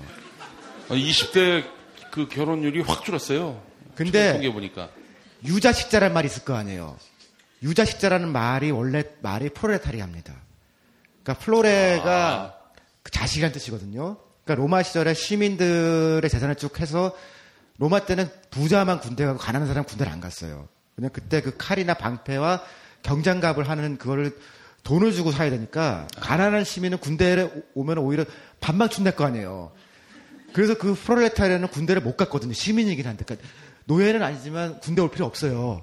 근데 그 시민들을 5년에 한 번씩 호구조사를 하는데 그게 센서스거든요. 음. 인구 센서스 안에 그게 이제 시민권을 조사하기 위해서 하는 거예요. 그때 가난한 사람들은 자기 이름하고 이를테면 어디 땅, 어디 건물 뭐 이런 게 안 나오고 자식 이름만 쭉 있거든요. 그래서 그게 유자식자라는 뜻에서 프롤레타리아거든요. 그래서 200년 전에 마칼 막스가 눈에 진짜 가난한 사람들은 자식만 있는 사람들이다. 혁명하자라고 한 거거든요. 그때 그 프롤레타리아의 프로레가 우리말로 딱 번역해 보니까 유자식자예요. 노회찬 의원님은 무자식자예요. 저는 자식자. 여기서 자식자. 세 자식자가 됐습니다. 근데 한국 경제가 이상하게 운영이 되다 보니까 유자식자면 부자가 돼버린 거예요. 만약에 20대에 아기가 있다 그러면 우와 할 거죠.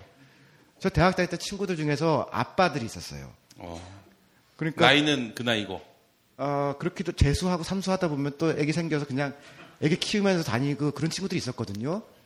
그러니까 사람이 살면서 자식을 키우는 게 그냥 뭐 가난해도 다 키웠던 건데 지금 우리의 삶을 보면은 자식이 있는 유자식자면 벌써 능력자인 거 아니에요. 막스가 진짜 돈 없는 프로레타리아고 했고 로마에서 가난한 사람이겠다. 그때도 자식이 있었는데 우리는 무자식자인 이 상태. 이 사람들 이게 무자식자한테 지금 이자율 깎아주는 돈, 그 집사라는 게 박근혜 하는 얘기거든요. 미친 것 같아, 나 진짜. 아니, 자기 자식이 없는데, 아니, 아빠 있잖아. 나, 그러니까 자식이 없는데, 20, 국민주택 규모의 집을 살 리가 없잖아요. 그러니까 국민주택 33평까지거든요. 실평수 33평. 혼자서. 그러니까 33평이면은 실평수 25평쯤 나오거든요. 그럼 방 두 개 반이 있어요. 혼자서 88만 원 받으면서 그 집이 필요하니까 내 2억쯤 빚을 내서 사겠다라는 얘기를 하고 있는 거니까 지금. 그 진짜 이상하죠. 그러니 아무도 집을 안 사죠. 그래서 저는 그런 식으로는 못 갈 거다라고 보고 아, 있어요. 그 박근혜 창조 경제는 뭐 지금 텅 비어 있다. 뭐 아니 빈 건 아닌데 돈이 비어 있어요.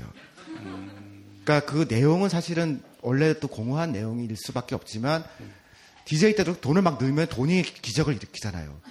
돈이라는 게 또 신기해요. 돈을 주면 사람 기분이 좋아지고 기관사 없이 지금 열차가 가는 겁니까? 네? 기관사 없이 열차가 가는 건가요? 아니 돈을 안 넣었으니까 가진 않죠. 가지도 않고.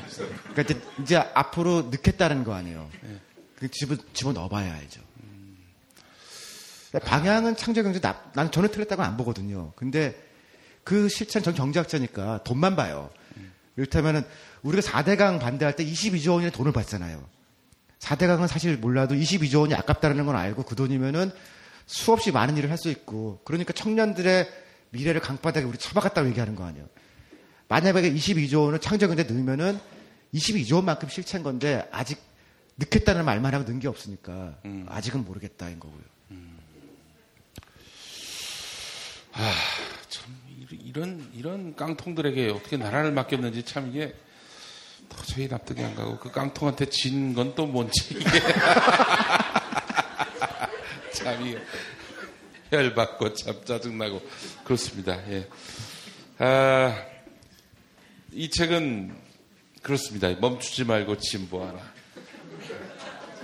멘붕에서 헤어나와라 이런 얘기죠. 예. 스테반 에셀의 삶을 출판사 측에서 이렇게 요약을 했습니다. 이 책 솔직히 안 읽은 사람 한번 손 들어보세요. 예. 절대 다수군요. 예.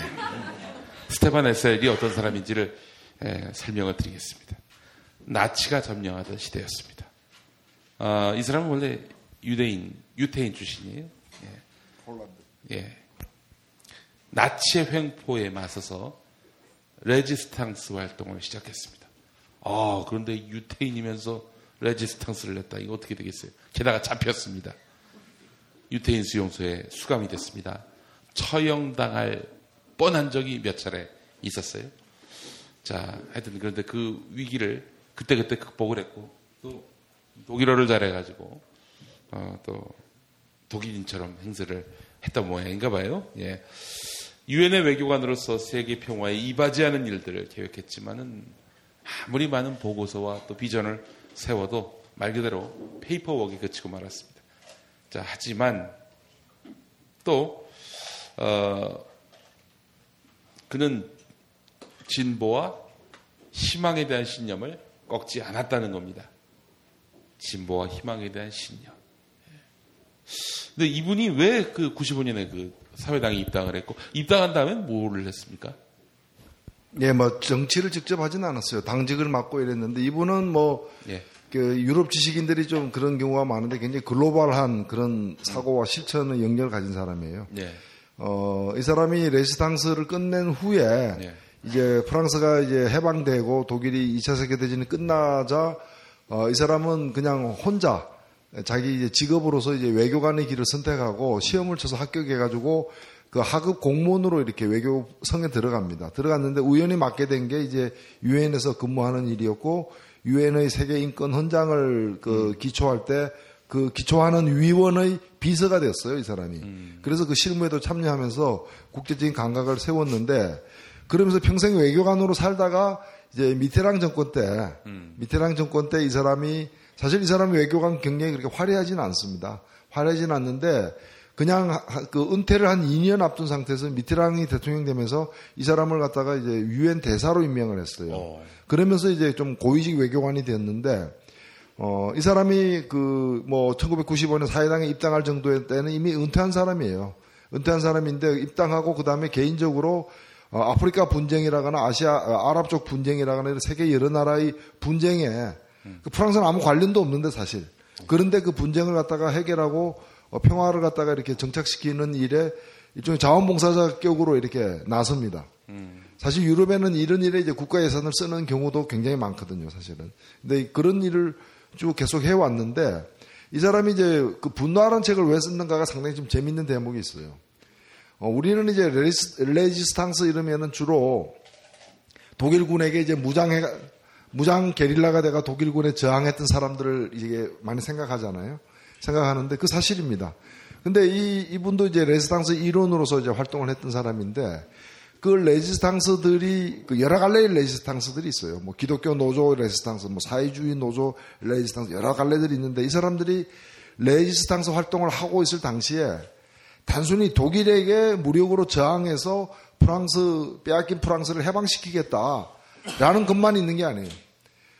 그 다시 프랑스를 해방시키면 그 프랑스는 어떤 나라가 돼야 하는가에까지도 이 사람들이 자기들 생각을 정리를 했어요. 그래서 해방 우리는 프랑스 해방을 해서 당장 싸우지만 목숨 바쳐서 싸우지만 해방된 프랑스는 이런 사회가 되어야 된다라는 이제 해방된 프랑스의 국가가 나아가야 될 바에 대한 여러 가지 강령적 요구들을 쭉 정리를 해가지고 그걸 레리스랑스 연합체에서 합의를 해가서 드골 당시 임시정부 수반에게 전달을 합니다. 근데 그 내용을 보면 굉장히 기가 막힌 것들이 많습니다. 그 내용에 보면 꼭 우리나라 대통령 선거 때 공약 같은 식으로 내용이 되어 있어요. 그 내용에 보면은 새로운 프랑스는 뭐 주요 기관 산업, 특히 이제 전기, 가스, 에너지 이런 거는 전부 다 국유화해야 된다. 그 민영화하면 안 된다. 뭐 이런 내용부터. 그 다음에 복지가 어떤 수준으로 돼야 되는가. 그리고 퇴직한 사람이 약 80% 정도의 어떤 이 퇴직연금을 갖다가 받고 생활 수준이 유지돼야 된다. 그게 프랑스는 땀 흘려 일하는 사람들이 자부심을 갖고 마지막까지 살아갈 수 있도록 이 복지를 갖다가 이렇게 확대해야 된다. 뭐 이런 아주 어, 정책적인 그런 내용들이 많이 들어가 있습니다. 이제 이런 것들이 어느 정도 실현되기도 하고 실현 안 되기도 하면서 프랑스가 쭉 사, 끌어왔는데 이제 어 이제 90년대 후반 들어오고 이제 어 금융 자본이 그런 이제 탐욕스러운 모습을 가지고서 이제 프랑스 경제까지 난도질하는 그런 과정에서 프랑스가 전 영역에 걸쳐서 프랑스 사회가 후퇴하고 있다라고 본 겁니다. 어, 이 후퇴하고 있는 상황에서 가만히 있을 수 있느냐? 어?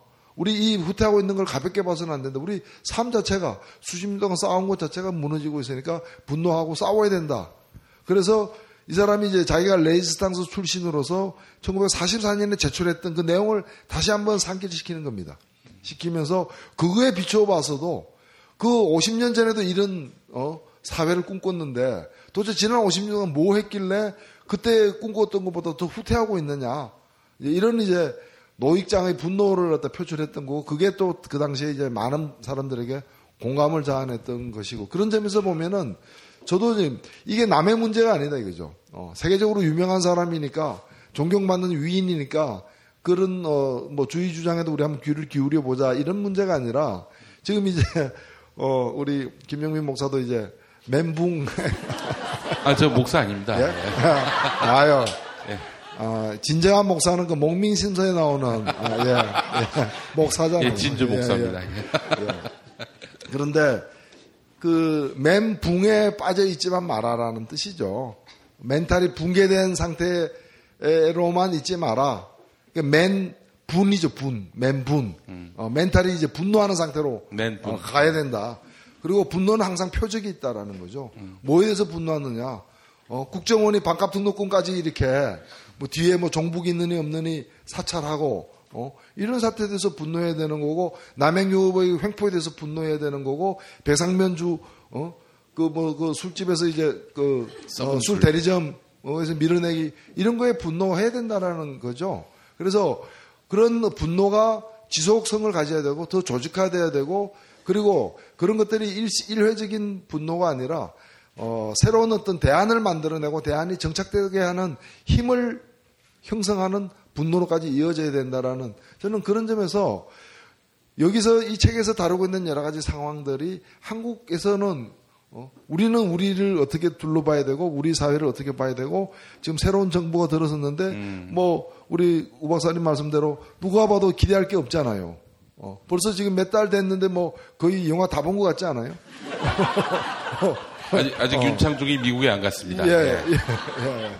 어, 그래서 결말에 그 거의 보이는 상황, 뭐 새로운 어, 어, 게- 어, 어떤 기대가 나오지 않는 그런 상황인 거죠.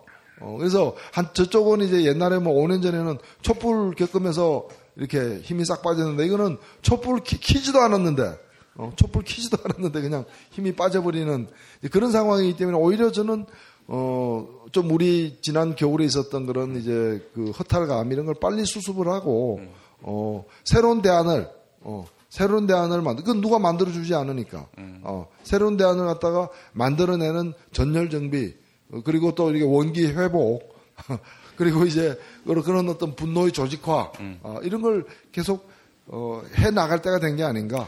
드디어 때는 왔다. 예. 뭐 그렇게 생각합니다. 제가 궁금해서 여쭙는 건데 지난 대선 때 에, 멘붕을 겪으신 분 한번 손들어 보시겠습니까? 예, 아직도 멘붕에서 헤어나오지 못했다. 한 손 들어 보시죠. 다 헤어나왔어요? 헤어나왔다면은 전 어? 나와서 아. 어디로 갔냐가 문제죠. 네, 어디로 갔어요? 응? 저기 이 국정원 거는 이거는 진짜 이- 뭐 촛불이 아니라 횃불을 들어야 될 사안이 아닌가. 전 이미 이- 이 건만으로도 지난 대선은 부정선거였다라고 단언을 합니다. 그렇지 않은가요? 아니 어느 국가기관에서 이런 어처구니 없는 일들을 해놓고도 그냥 대충 저기 어 아니 국정원이 댓글만 했겠습니까? 아 그런 추론이 안 나오나요? 난 이걸로 봐서는 아직 멘붕에서 헤어나오질 않았다. 국정원이 댓글만 한 줄 알았다 사람들이. 아 댓글만 했겠어? 상상을 해봐요. 그 국정원만 했겠냐고요. 그 조갑제 글을 굉장히 오랜만에 봤어요. 멘붕에서 아직 헤어나오지 않은 겁니다. 이거는. 아니 근데 그 저랑 조갑제랑 개인적으로 이만큼 알거든요. 근데 조갑제 글은 사실 보기 게 괴롭더라고요. 그래서 안 봤는데 최근 광주 문제에 대해서 조갑제가 글을 쓴 걸 이제 봤거든요. 꼼꼼히 봤어요. 그랬더니 80년에 자기가 그 취재단으로 광주에 있었다는 거고 증거를 몇 가지 제시를 하더라고요. 내가 그때 현장에 취재를 했는데 우리는 그때 북한 군이 왔다는 생각도 안 했다. 근데 기자도 모르고 그럴 수가 있느냐라는 거랑 평소에 군인 새끼들, 아유, 저 새끼들. 아, 우리나라 군, 군인들이 하는 거로 봐서는 군발이라고 해주세요. 군발이. 간첩 한 명만 잡아도 100명씩 포상을 하는데 북한군을 한두 명이라도 죽였으면은 가만히 있었겠냐. 뭐 몇백 명 잡았다고 막 그랬을 그 포상하고 막 그랬을 텐데 아니 또 7, 8년 동안 광주가 은폐됐겠냐고요. 가만히 있어서 성격이 달라지는데. 군인이 아니다. 그리고 그다음에 또 한 가지는 어, 무장 공비들 와서 이렇게 싸운 거 보면은 몇 명만 와도 우리나라 군인이 많이 죽던데 진짜로 왔으면 군인이 수천 명 죽지 않았겠냐. 그런 이제 몇 가지 논리를 대면서 그러니까 광주에 대해서 지금 이렇게 하는 거는 자기가 봐도 아니다라는 거거든요. 제가 보기에는 어, 개인적으로 조갑제 글 중에서 평생 읽은 것 중에서 제일 재밌게 봤어요. 아, 감동이 아니라 재밌게. 아니, 그러니까 그 이, 조합자도 이제 이유를 대야 될 거 아니야. 그래서 이제 무슨 이유를 대는지 저도 쭉 본 건데 어쩌면 지금 이 순간이 우리가 모여야 될 순간이라는 생각이 들었어요. 그러니까 조갑제가 봐도 이상한 것인데 그 이상한 것에 대해서 찍소리도 못하고 있는 거는 정말로 이제 아리까리한 것들 있잖아요. 경계선을 오가는 것들에 대해서는 꼼짝없이 당한다는 생각이 들어서 지금이 뭉쳐서 사람들이 얘기를 하고 뭐라도 좋으니까 앞으로 어떤 미래를 만들 것인가 그 얘기를 할 수 있는 순간은 뭐 지금이 아, 닌가 그런 생각이 막 들었거든요. 근데 지금 넘어가면은 다음에 또 무슨 도발을 할까요? 난 참 그 창조 정부가 또 무슨 창작을 할지. 그거 뭐 계속 할 겁니다. 저기 제가 볼 때는 뭐 지금 맛배기를 보여주고 있는 거고 어, 그리고 우리나라 그런 이상한 생각을 가진 사람들도 아마 우리를 깜짝 놀라게 하는 일을 앞으로 좀 더 당분간은 할 거예요. 진짜 그 변희재가 새로운 어떤 분위기가 달라지지 않는 한 뭐 윤창중 같은 사람을 갖다가 옹호하는 그런 말까지 하는 걸 보면은 그 그게 지금 정상이 아닌 거죠. 멘붕이 아니라 새로운 멘탈인 거죠. 그게 이제 어, 어, 새로운 멘탈인데 예. 그리고 저는 뭐 국정원도 보면은 지금 사실 이 국정원이라는 것은 신문에 안 나와야 되는 조직입니다. 어, 존재하더라도 안 보여야 되고 무슨 일이 하는지 우리가 몰라야 정상입니다. 그거는 야, 일을 제대로 하고 있다면은. 근데 보면은 뭐 이명박 정부 때도 막 인도네시아 그 외교사절 오는데 호텔에 들어가서 잡히고 막 어, 어, 좀도둑이? 됐어, 좀도둑이. 어, 그리고 지금 뭐 그 사찰한 사람이 누군지 몰라야 됩니다. 사찰한 것도 잘못되었지만 그걸 사찰을 했다면 사찰한 걸 누가 했는지 몰라야 되는데 사찰한 사람이 지금 뭐 청와대에 가 있고 뭐 이런 게 다 드러나잖아요. 어, 이거는 지금 정상 조직이 아니에요. 그러니까 이거는 사실 더 이상 둘 필요가 없고 해체시켜야 되는 그냥 없애야 되는 조직이에요. 없애야 되고 해외 대북 업무만 담당하는 국내는 아예 쳐다보지도 않는 미국 CIA와 같은 CIA와 같은 그런 조직을 따로 조용히 만들어야지 이미 이거는 정보기관으로서는 존재 가치를 잃은 건데요. 그러니까 국정원이 아니라 그냥 국가 걱정원이에요. 국- 어, 음, 어. 예. 예. 원자도 이게 발언지 할때 원자 있죠. 그 국민 걱정의 원천지가 여기입니다. 지금. 그런 말, 그런 의미에서 걱정원이 돼버렸는데, 이런 이 현상이 제가 볼 때는 뭐, 어, 바람직해서가 아니라, 이 지금 이제 브레이크를 못 잡고 자기들도 제어하지 못하는 상태로 가고 있기 때문에 당분간은 더 갈 것이다. 그래서 우리가 너무 놀라지 말자. 아, 뭐, 어, 어. 윤창중 같은 사람 더 나타날 수도 있다. 예. 이제 그리고 내년 지방선거 앞두고 아마도 어, 지금 따로 이뭐 창조할 것도 별로 없고 이러기 때문에 주로 이제 전 정권 허물, 허물 가지고 이렇게 인심을 얻으려는 이제 그런 이제 그래서 다시 어찌 보면 저 미운 검찰을 검찰 개혁 안 할 테니까 우리 요구를 좀 잘 들어다오. 어, 그래서 이제 검찰은 또 그 청부를 맡아가지고 사대강 쑤시고 이제 뭐 좀 할 겁니다 이제. 어, 해가지고 이제 그런 데서 자기들끼리 싸우는 싸울 때 흘리는 피, 뭐 피 튀기는 이제 뭐 그런 것도 좀 보여지겠는데 저는 이런 거는 어차피 우리의 의지와 무관하게 흘러가는 것이고 이럴 때 그냥 넉넉고 뭐 구경하다가 구, 구경 중에 제일 좋은 게 싸움 구경, 불구경 이런 거잖아요. 근데 그 구경만 하고 있을 게 아니라 우리를 수습해야 된다는 거죠. 그렇죠. 우리를 맞습니다. 어, 예. 대안을 만들고 예. 정신 차리고 공부도 좀 하고 그 이런 책도 좀 사서 보고 그리고 저도 책 내면 책 좀 사주시고 아, 언제 책 내십니까? 예? 책. 아니요 지금은 그냥 뭐 예.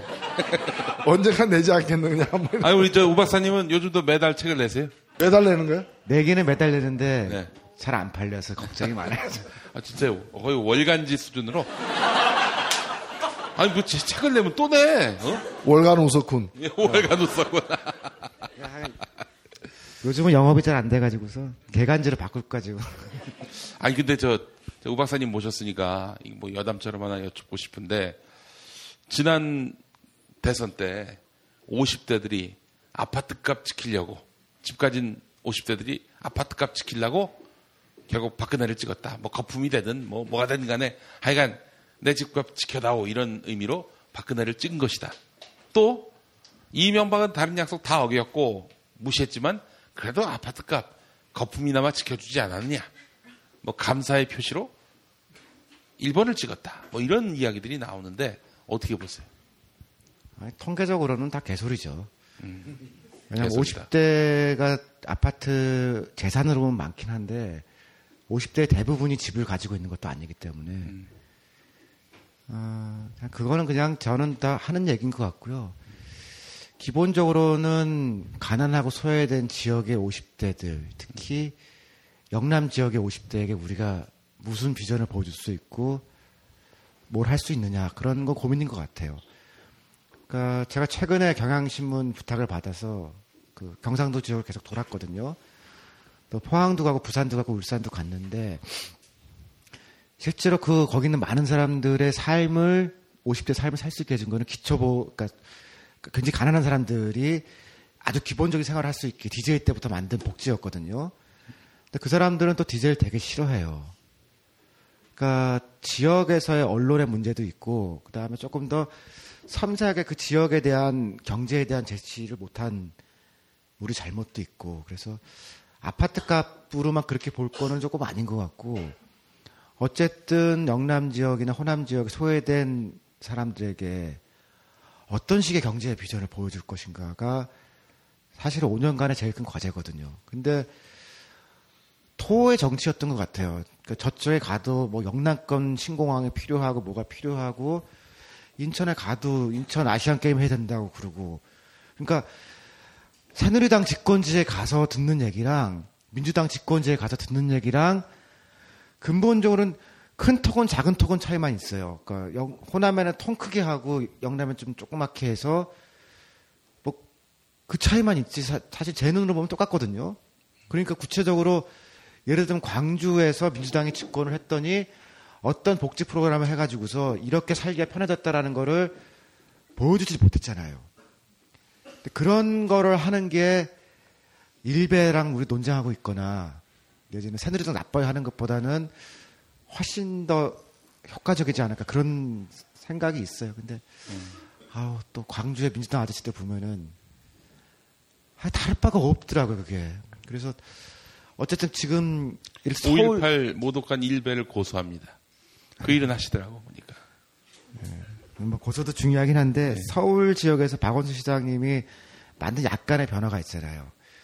근데 왜 서울에서 가능했으면 그게 인천이나 전남이나 전북에서 불가능한가? 왜 광주에서는 못하는가? 그럼 우리 내부에서 할 수 있었음에도 불구하고 못한 것들에 대한 논의도 좀 해야 되지 않을까 그런 생각을 해요. 그 노, 노회찬 대표님께 제가 대선 이후로 이런 얘기 많이 하고 다니는데 우리가 이제 탈권위 혹은 어, 제왕적 리더십 이런 것들을 바꿔야 된다라고 얘기하는데 우리 국민들은 그 틀을 더 선호하고 있는 거 아닌가요? 책임을 확실하게 질 수 있는 그런 좀 강력한 리더십의 소유자가 나와서 뭐 예를 들면은 저기다 뭐지요, 뭐지요 이렇게 탁탁 할 수 있는 아주 그 통솔력 있게 해나가는 그런 리더십을 더 원했는데 박근혜에게는 그런 강력한 힘이 보이는데 야당에게는 그런 힘이 보이지 않았다. 그래서 야당에게 믿을 수 없다. 너희들한테 표 못 주겠다. 이런 민심이 작동한 것이 아닌가라는 시각도 있거든요. 글쎄요, 뭐 그렇게 생각하는 사람도 있겠지만 그 다수가 그렇게 생각해서 또 그런 생각들이 어, 박근혜 아니, 후보가 당선되는데 가장 큰 어, 요인이었느냐. 그렇지 않고는 어 떻게 깡통한테 표를 줄 수 있는지 난 도저히 이게 이해가 안 가는 거예요. 이게. 아니요, 근데 저 예를 들면 뭐, 뭐 이게 경험이 이제 다를 수는 있는데, 어, 제가 이제 그전에 못 봤던 현상을 이번 대선 과정에서 봤던 것이 이런 겁니다. 어, 그러니까 2000, 작년이 이제 2012년이잖아요. 예. 작년 4월 달에 선거 때 저를 지지했던 예. 50대, 60대 여성들 중에 대통령 선거 때는 확실하게 박근혜를 찍은 사람들이 있어요. 오. 그러니까 저를 저 같은 사람을 찍어 놓고 대선 때는 또 박근혜 후보를 찍고 대선 끝난 데는 다시 또 원위치 돌아온 거예요. 어.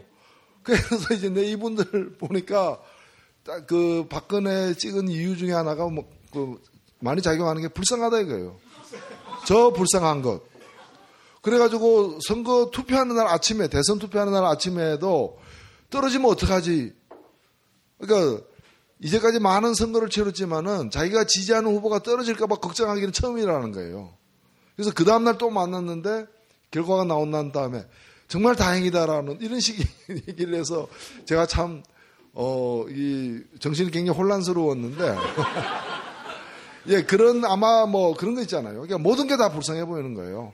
혼자 사는 것도 불쌍해 보이고, 어, 아버지 엄마가 다 이렇게 비명한 것도 불쌍해 보이고 동생이 마약한 것도 불쌍해 보이고 어, 뭐 모든 게 다 불쌍한 거예요. 그러니까 어, 그래서 이런 후보는 그 전에도 없었지만 앞으로도 없을 것이다. 어. 그 새누리당에서 뭐 이렇게 불쌍해 보이는 사람이 또 나타나겠어요? 그래서 제가 볼 때 앞으로는 별로 걱정이 없어요. 별로 걱정이 없는데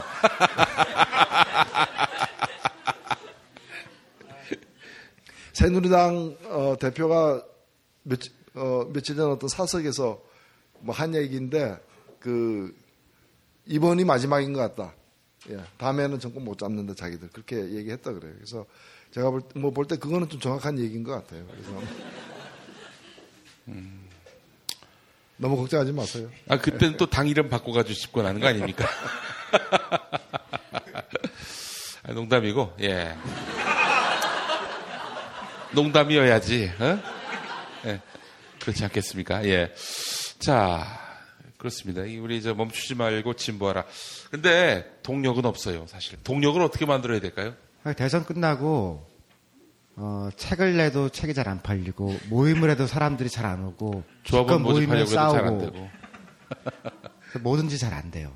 근데 오늘이 아마 벙커원 다 채운 게 첫날이지 않나요? 아이, 왜 이래.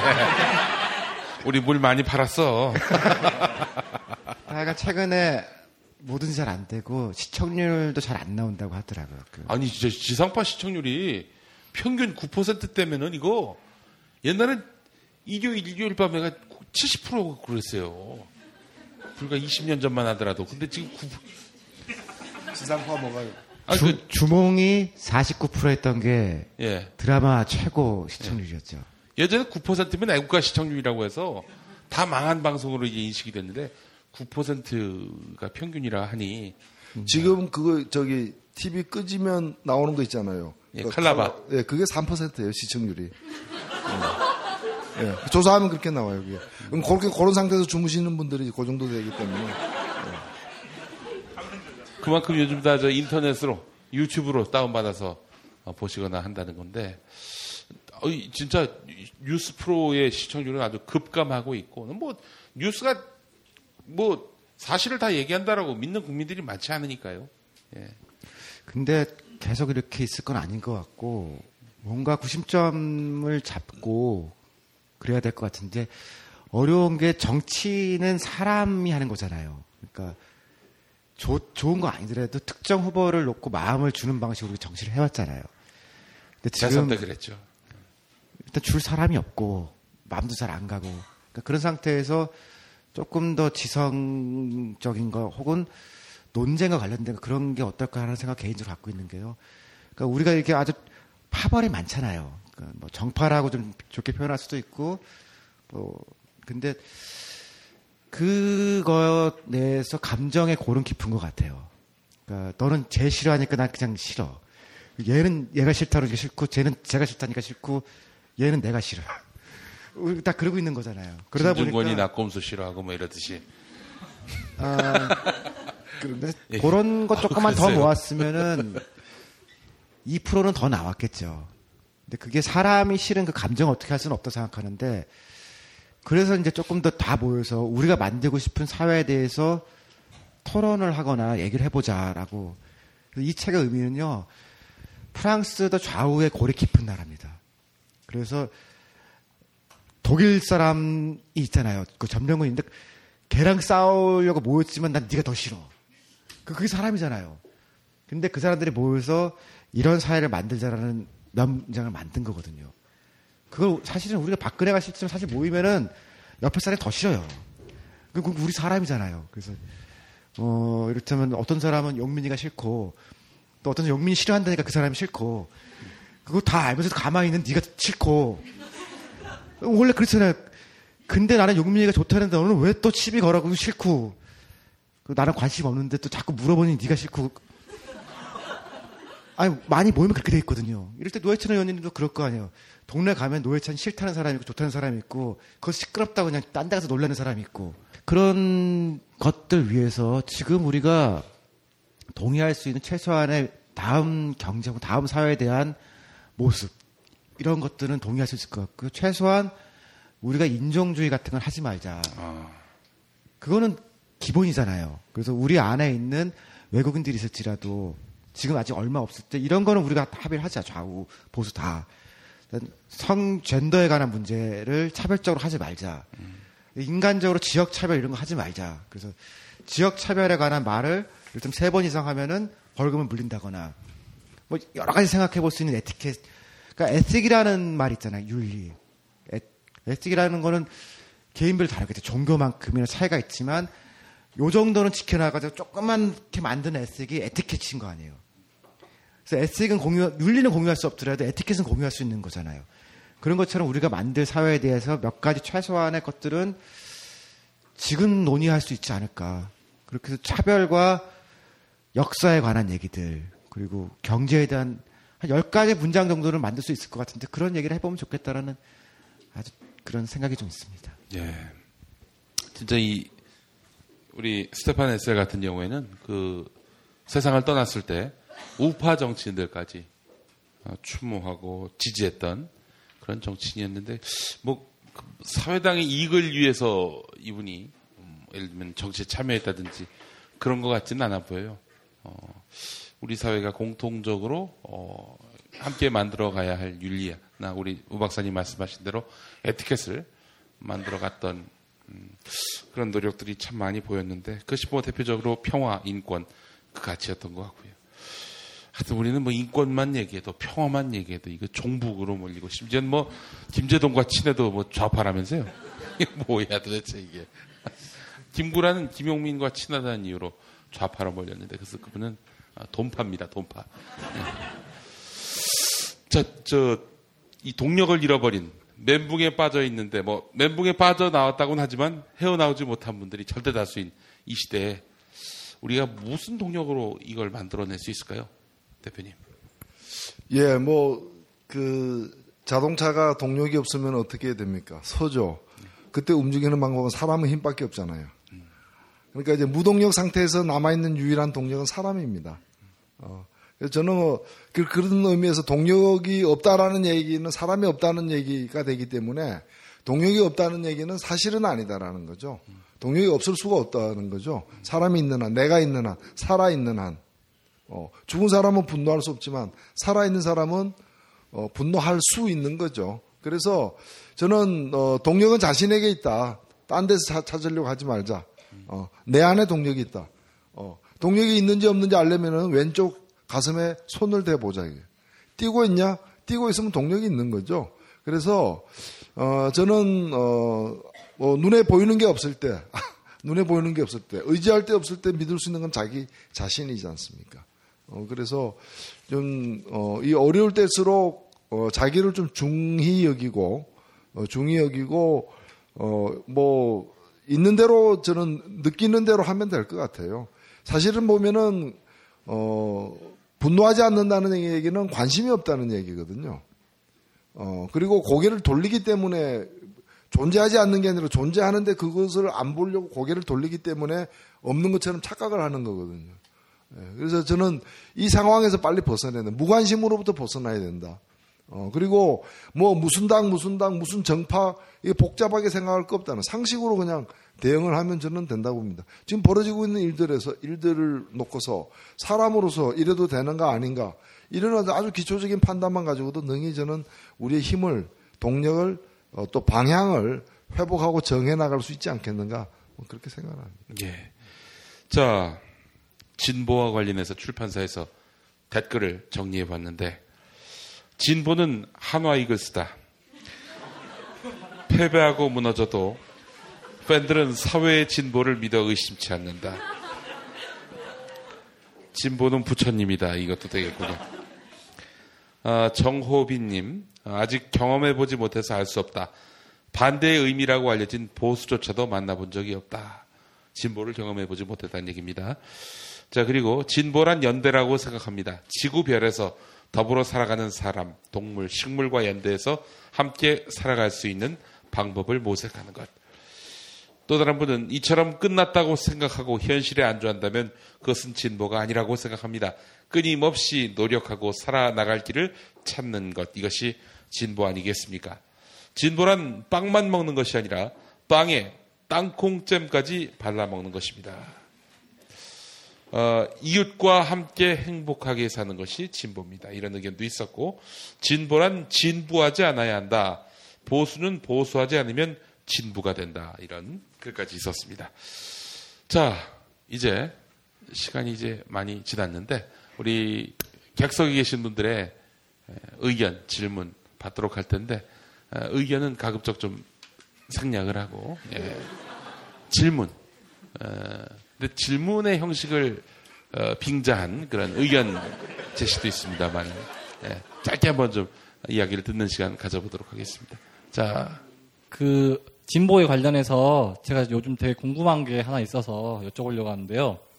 그 진보하면 크게 두 가지 흐름이 있잖아요. 그 역사적으로 하나는 국가주의를 강조하는 흐름하고 하나는 약간 무정부주의적인 흐름을 강조하는 흐름이 있잖아요. 그래서 한쪽은 사회민주주의 복지국가가 발달해서 스웨덴 사회민주주의나 아니면 홍기빈 씨가 얘기하는 그런 뭐 잠정적 유토피아 이런 쪽으로 나가는 게 하나 있고 그다음에 다른 반대쪽은 그 뭐 가라타니 고진 이런 사람들이 뭐 어소시에이션에 어소시에이션 이런 식으로 해가지고 약간 국가를 우회하는 방향으로 사회적인 것을 강화하는 방향으로 또 나가는 방향이 있잖아요. 근데 이 두 가지 방향 흐름 중에서 어느 쪽에 좀 초점을 맞추는 게 더 좋은 방향일까라는 게 약간 좀 제 개인적으로 되게 궁금해요. 왜냐면은 최근에 사람들이 너무 개인화 돼가지고 사회적인 것이 많이 지금 붕괴되어 있는 상황인데 그 상황에서 사회적인 것이라고 했을 때 그게 약간 국가적인 차원에서 사회적인 것도 있을 수 있고 그 조그만 조그만 세포 단위에서의 어떤 그런 사회적인 것도 있을 수 있는데 그런 부분들을 어떻게 조화시킬지랄지 아니면 어떤 부분을 강조해야 되는지 이런 것들 기본적으로 공동체에 대한 관심이 없어진 사회 속에서 개인의 요구와 그, 그, 저, 이익들은 참 많이 다양해지고 팽배해지고 있는 양상인데 진보가 나아갈 길이 무엇이냐 이런 질문인 것 같습니다. 어, 뭐 이 책에도 약간 나오는데요. 말셀, 그러니까 1세기 전에는 그러니까 소비에트식 방식으로 갈 거냐, 아니면 비소비에트냐 그런 노선이었거든요. 근데 지금 동구가 붕괴한 지금에 와서는 사실은 두 가지가 굉장히 비슷해졌어요. 그러니까 협동조합을 강조해서 지역 경제 혹은 자생적 경제를 만든다는 거랑 복지를 만든다는 게 그렇게 크게 지금 차이는 없거든요, 노선상으로. 그리고 스웨덴도 복지만으로 지금 그 스웨덴이 도는 게 아니고 스웨덴의 노조가 스스로 생협이기도 하고 막 그렇거든요. 지금은 그러니까 노동자들이 정부를 만들겠다는 그 노선만 있는 게 아니라 노동자 스스로 그 지역에서 일종의 생협이기도 하고 조합원이기도 하고 막 그렇습니다. 그 일본 같은 경우도 일본 사회당이 제일 강한 데가 고베거든요. 근데 거기가 또 그 유통의 70% 정도를 협동조합 통해서 생협에서 해요. 음, 지진 난데.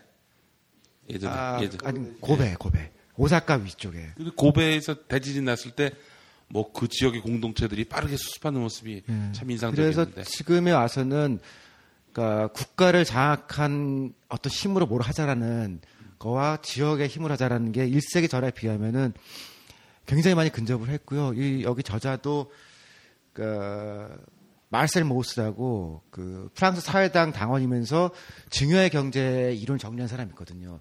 그 사람 인용을 이렇게 하면서 우리가 그런 어떻게 선물을 하고 선물을 돌려받고 그런 것들을 세계적으로 고민해야 된다 그런 얘기가 좀 있더라고요. 하긴 제가 보기엔 홍기빈은 아까 말씀하신 어느 한쪽에 있지는 않고요. 그 중간에 지금 서 있어요 한국. 뭐 저랑 동갑입니다 기, 기빈이랑.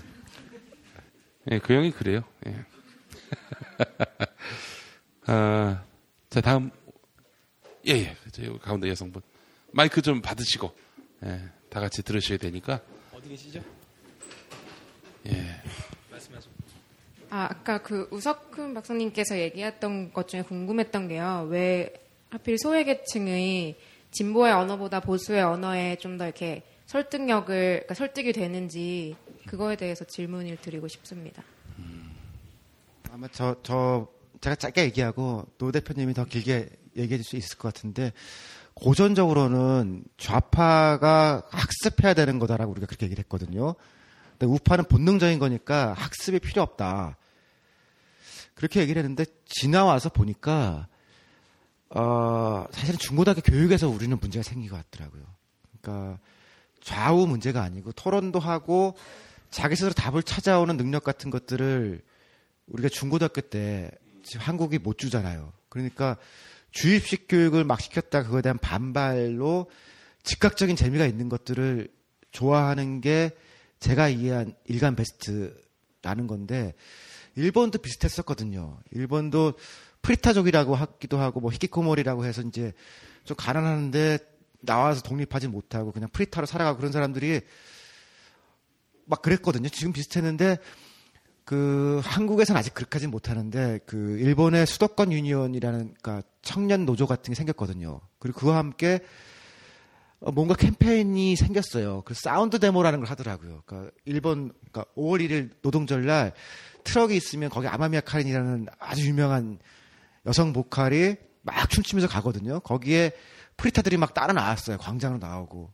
그리고 한 몇 년 있더니 자민당을 깼더라고요. 그 사람들이. 그런 면에서 우리도 그냥 너는 가난한데 왜 저 사람이 그렇게는 안 통할 것 같고 공유할 수 있는 재밌는 문화적 경험 같은 것들을 같이 만들면서 그 안에서 뭔가 이겼던 경험 혹은 토론하면서 서로 조금 더 이해한 경험 그런 것들을 문화적으로 만들어내야 될 것 같아요.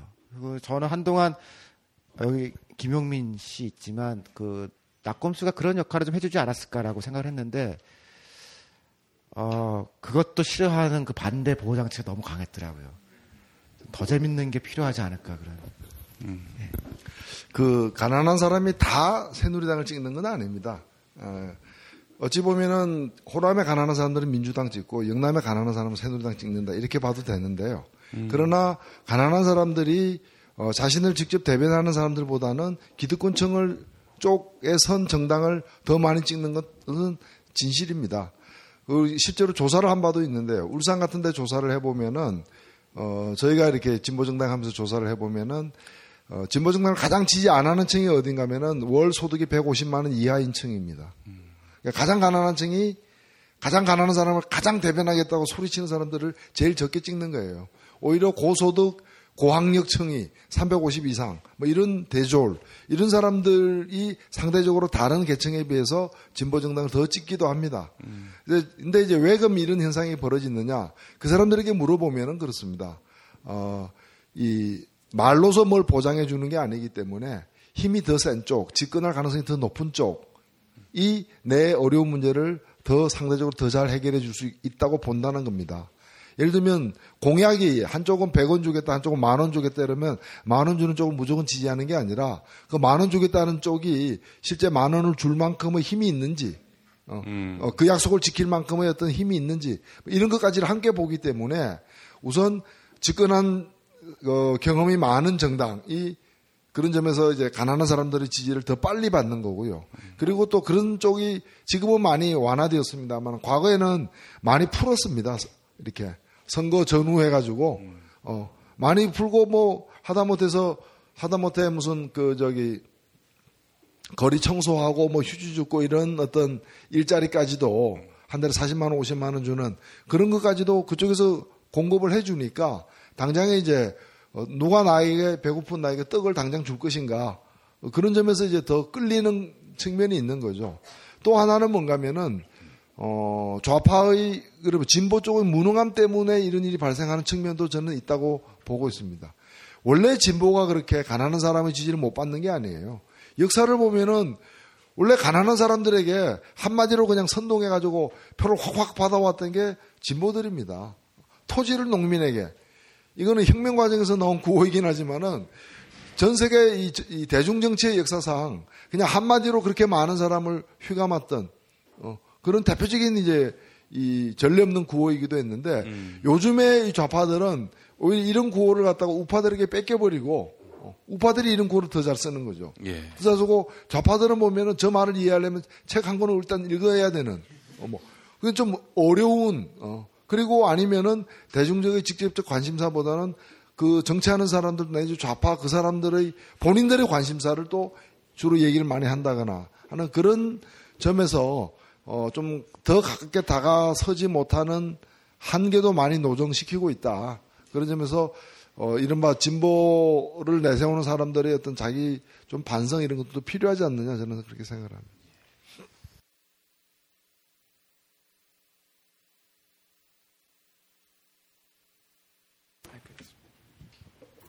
네, 오늘 주제가 그 멈추지 말고 진보하란데 지금 현 시점에서 봤을 때 새누리당이 집권하고 민주당의 지금 대표가 김한길이 되면서 뭐 우클릭을 해야 된다 뭐 그런 소리 나오는데 그렇다면 지금 진보할 수 있는 유일한 대안 유일하다고 봐야 되는데 대안이 아마 통합진보당하고 진보정의당일 거예요. 그러면 그 통합진보당과 진보정의당이 많은 표를 획득해서 좀 더 진보할 수, 그러니까 더 나갈 수 있도록 해야 되는데 지금 국민 의식 자체가 아직 그 지역 갈등에서 벗어나오지 못하고 있단 말이죠. 근데 또 보면 진보당 쪽은 또 호남도 싫어하고 영남도 싫어해서 어떻게 뭐 표를 뺏어올 방법이 없어요. 그러면 그 호남도 싫어하고 영남도 싫어한다는 건 뭡니까? 그러니까 호남에서도 좀 낮게 나온 편이고 아. 또 영남에서도 낮게 나오는 편인데 싫어하는 건 아니죠. 싫어하는. 그러면 그 노회찬 그 대표님. 전 대표님께서 진보 전 정의당... 대표님이세요. 진보 정의당에서 요직을 맡고 계신데 그러면 진보 정의당 그걸 타개하기 위해서 어떠한 노력을 하실 건지 궁금합니다. 대중정당으로 어, 발전시킬 수 있는 뭐 비책이 있으시냐? 이런 질문인 것 같습니다. 진보 개그당. 예, 바꿀 수만 있으면은. 근데, 어, 저는 제가 뭐 이, 이 계통에 꽤 있었는데, 에, 어, 지난 한 15년을 놓고 보면 어느 때보다도 지금 진보 세력은 국민들로부터 좀 멀어졌고, 어, 신뢰도 많이 이렇게 잃었고, 또 힘도 많이 이렇게 작아지면서 또 분산된 그런 안 좋은 상태에 놓여 있는 건 사실입니다. 가슴 아프고 또 죄송스럽기도 한데 그런데 그럼 우리 국민들이 이제 진보 같은 거는 진보 따위는 싫어. 진보는 필요 없어. 이렇게 생각하고 있느냐. 그렇게 보이지는 않습니다.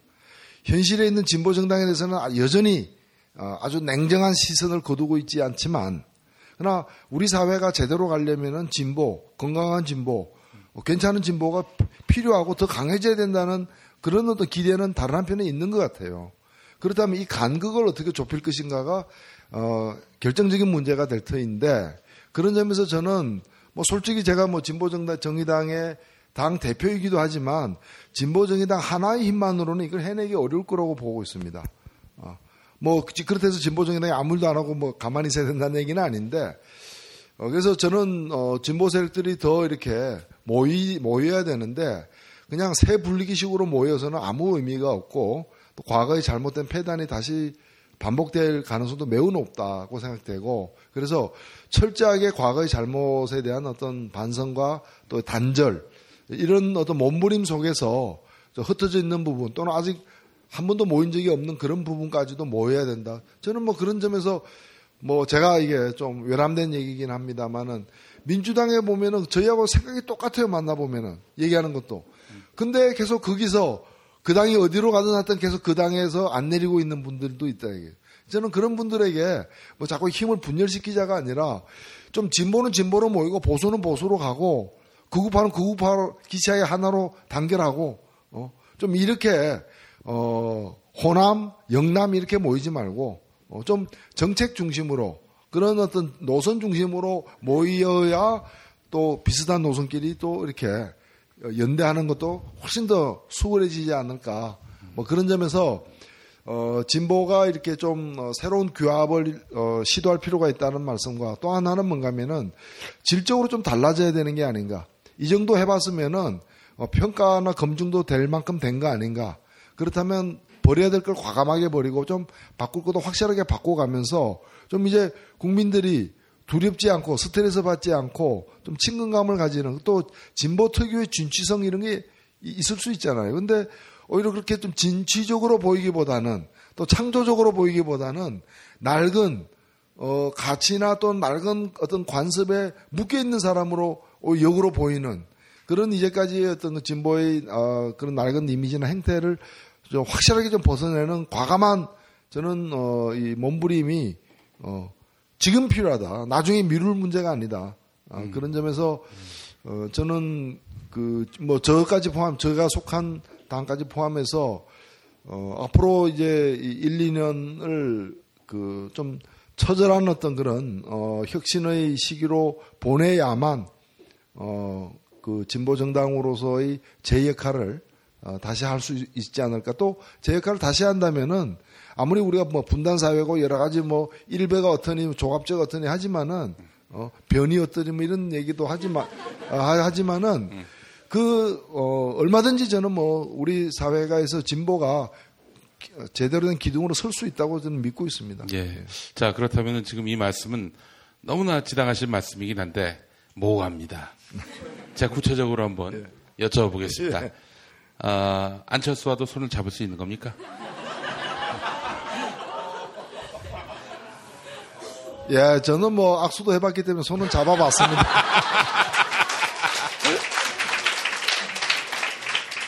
어, 아까도 우리 손은 이미 잡은 사이다. 뭐. 아까 우리 질문하신 분도 그랬습니다만 그 일단은 뭐 그 경선 과정에서 어 상당한 논란이 있었습니다만은 통합진보당도 여전히 그 대화의 대상이 될 수 있는 겁니까? 어, 될 수 있죠. 그런데 네. 저는 어, 양자를 위해서 서로를 위해서만이 아니라 예. 지켜보는 국민들을 위해서도 예. 어, 이 잘못된 것들 다 이렇게 버려야 될 것들 확실히 버려야 다시 만나는 게 의미가 있습니다. 예. 제가 그 헤어질 때 한 얘기가 있습니다. 우리는 변해야 다시 만날 수 있다. 음. 어, 변- 변하지 않으면 만나서 안 된다. 저는 그렇게 그 생각을 여전히 갖고 있습니다. 그 새로운 대중정당을 만들려면은 정계 개편이 불가피한데 사실 진보정의당이 그 뭔가 구심점이 되기에는 아무래도 좀 에, 부족한 부분이 있다고 판단하는 것이 일반적인 시각일 겁니다. 노회찬 대표가 민주당에 들어가셔서 당권을 잡고 당을 쇄신한다면은 그 정말 대단한 변화 아니겠습니까? 어떻게 보십니까? 제가 당권을 잡고 당이 당을 쇄신한다면 대단한 변화죠. 예. 음. 그럴 의사가 있으신 건지, 그럴 가능성도 열어두신 건지. 그 이제 말하자면은 민주당이 굳이 아니더라도 뭐 이제 야권이 내년 지방선거를 앞두고 뭔가 큰 틀의 변화가 있어야 된다. 뭐 이런 이야기들 계속 나오고 있단 말이죠. 그래서 제3지대에서 뭐 제 야권 정파들이 모여가지고 새로운 정치 세력을 만든다 했을 때 함께 민주당까지도 아울러서 할 수 있다 이렇게 말씀하실 수 있는 건지. 예, 뭐 김한길 대표가 당선된 게 바로 엊그제인데 제가 또 가서 당권 잡는다 그러면은 아니 진보정의당 창당한 지 이, 얼마 어. 됐다고 벌써 새로운 정치 환경 변화를 말씀하십니까? 예, 뭐 근데 저는 그 저는 뭐 야당이 다시 다음 정권을 잡아야 된다고 굳게 믿는 사람이지만 어 야당의 여러 어 문제들을 해결하는 게 야권에 있는 거는 전부 다 하나의 텐트 안에 다 들어와라. 일단 다 뭉치고 보자는 하는 말은 굉장히 그 괜찮은 얘기로 들리긴 하지만 실제로는 어 그 모여서 할 수 그 오히려 더 안 좋을 수도 있다고 봅니다. 아니 노회찬이랑 기치가 훌륭한- 분명해야 된다고. 훌륭한 정치인이 기왕이면 큰 무대에서 정말 야권의 핵심적인 변화의 중심이 된다면은 그 뭔가 좀 그게 야권에 대한 국민들의 기대를 높일 수 있는 요인 아닐까 이렇게 네. 또 생각하는 분들이 있을 텐데요. 예, 뭐 검토해 보겠습니다. 아니 근데 지금 야권이 너무 분열되어 있다. 뭔가 좀 새로운 어떤 가능성을 보여주는 사건이라도 있었으면 좋겠다. 이런 이야기들을 많이 합니다만은 민주당은 지금 뭐, 예? 뭐 국민 참여 경선마저도 다 뭐 그야말로 무산을 시켜버렸고 무위로 만들어 버렸고요. 이런 구조 속에서 결국에는 퇴행적인 모습만 보여주고 있는 양상이고. 그래서 이런 당내에서 심지어는 내년 지방선거에서 크게 깨져야 정신 차릴 것이다. 이런 얘기가 나올 정도니 이게 뭐 선거에서 벌써 질 생각들을 하고 있으니 이게 참 더 암담해지는 거 아닙니까? 멘붕에서 헤어나와도 나와봐야 뭐, 이- 뭐 없으니까. 참 야권에서 할 일이 뭐가 있을까요? 특히 정권 아, 정치 그 지형의 변화를 위해서 없죠 대표님 아니 뭐 아까 무위라는 그 정치인이 무위 도식하면 안 되죠. 그게 이제 그, 그 건달이 되는 거죠 이제. 어, 정치인이 가장 되기 쉬운 게 이제 건달 아니면 재소자인데. 그렇게 돼서는 안 되겠죠. 그리고 어 뭐 뭐 깨지는 걸 전쟁 전투를 하는 사람 입장에서는 그 패배를 두려워하지 말아야 되지만은 깨져야 정신 차린다는 얘기는 참 그건 이제 국민들에게 도리가 아니죠. 글쎄 말입니다. 어, 도리가 그건 죽어야 산다는 얘기인데 그 얘기도 쓰일 때가 따로 있는 것이지 죽은 뒤에 어떻게 하라는 얘기. 네.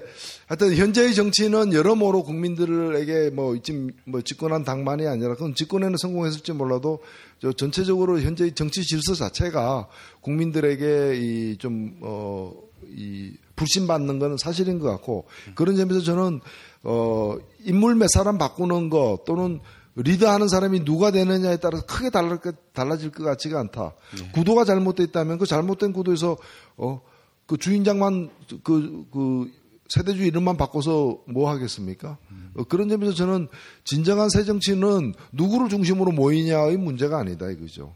사실 이제까지 모든 문제가 그 중심이었던 그 개인 때문에 발생한 문제가 아니라 전체적인 문제라고 좀 보여지고 현재의 정치 질서 자체가 사실은 제가 볼 때는 뭐 삼김 정치의 유산입니다.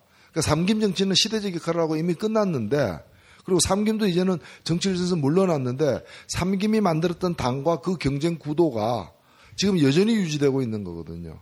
어. 어찌 보면은 봄은 왔는데 겨울 외투를 그대로 입고 있는 거기 때문에 그 겨울 외투를 반팔로 만드는 게 중요한 게 아니라 벗고 새 옷을 입어야 되는 거고 그런 점에서 저는 우리도 이게 인위적으로 되지 않기 때문에 상당히 어려운 얘기이긴 합니다만은 지금 보면은 국민들이 그렇게 뭐 호남끼리 단결하고 영남끼리 단결합니까? 별로 안 그렇습니다. 과거에 비해서는 현격이 그런 양상은 많이 이렇게 어, 어 이제 어, 퇴화되었는데 이 선거제도가 보면은 그냥 부산 영남은 한나라당이 새누리당이 싹쓸이 하도록 되어 있고 또 상대방은 또 다르게 되어 있는 이런 문제가 사실 있습니다. 근데 이걸 뭐 정치인들이 자기를 자기를 당선시키는 선거제도를 바꾸지 않고 있는 그런 이제 문제인데 그래서 저는 이런 일이 한꺼번에 안 되기 때문에 이런 일에 좀 충격을 줄 수 있는 세력을 키워내야 된다.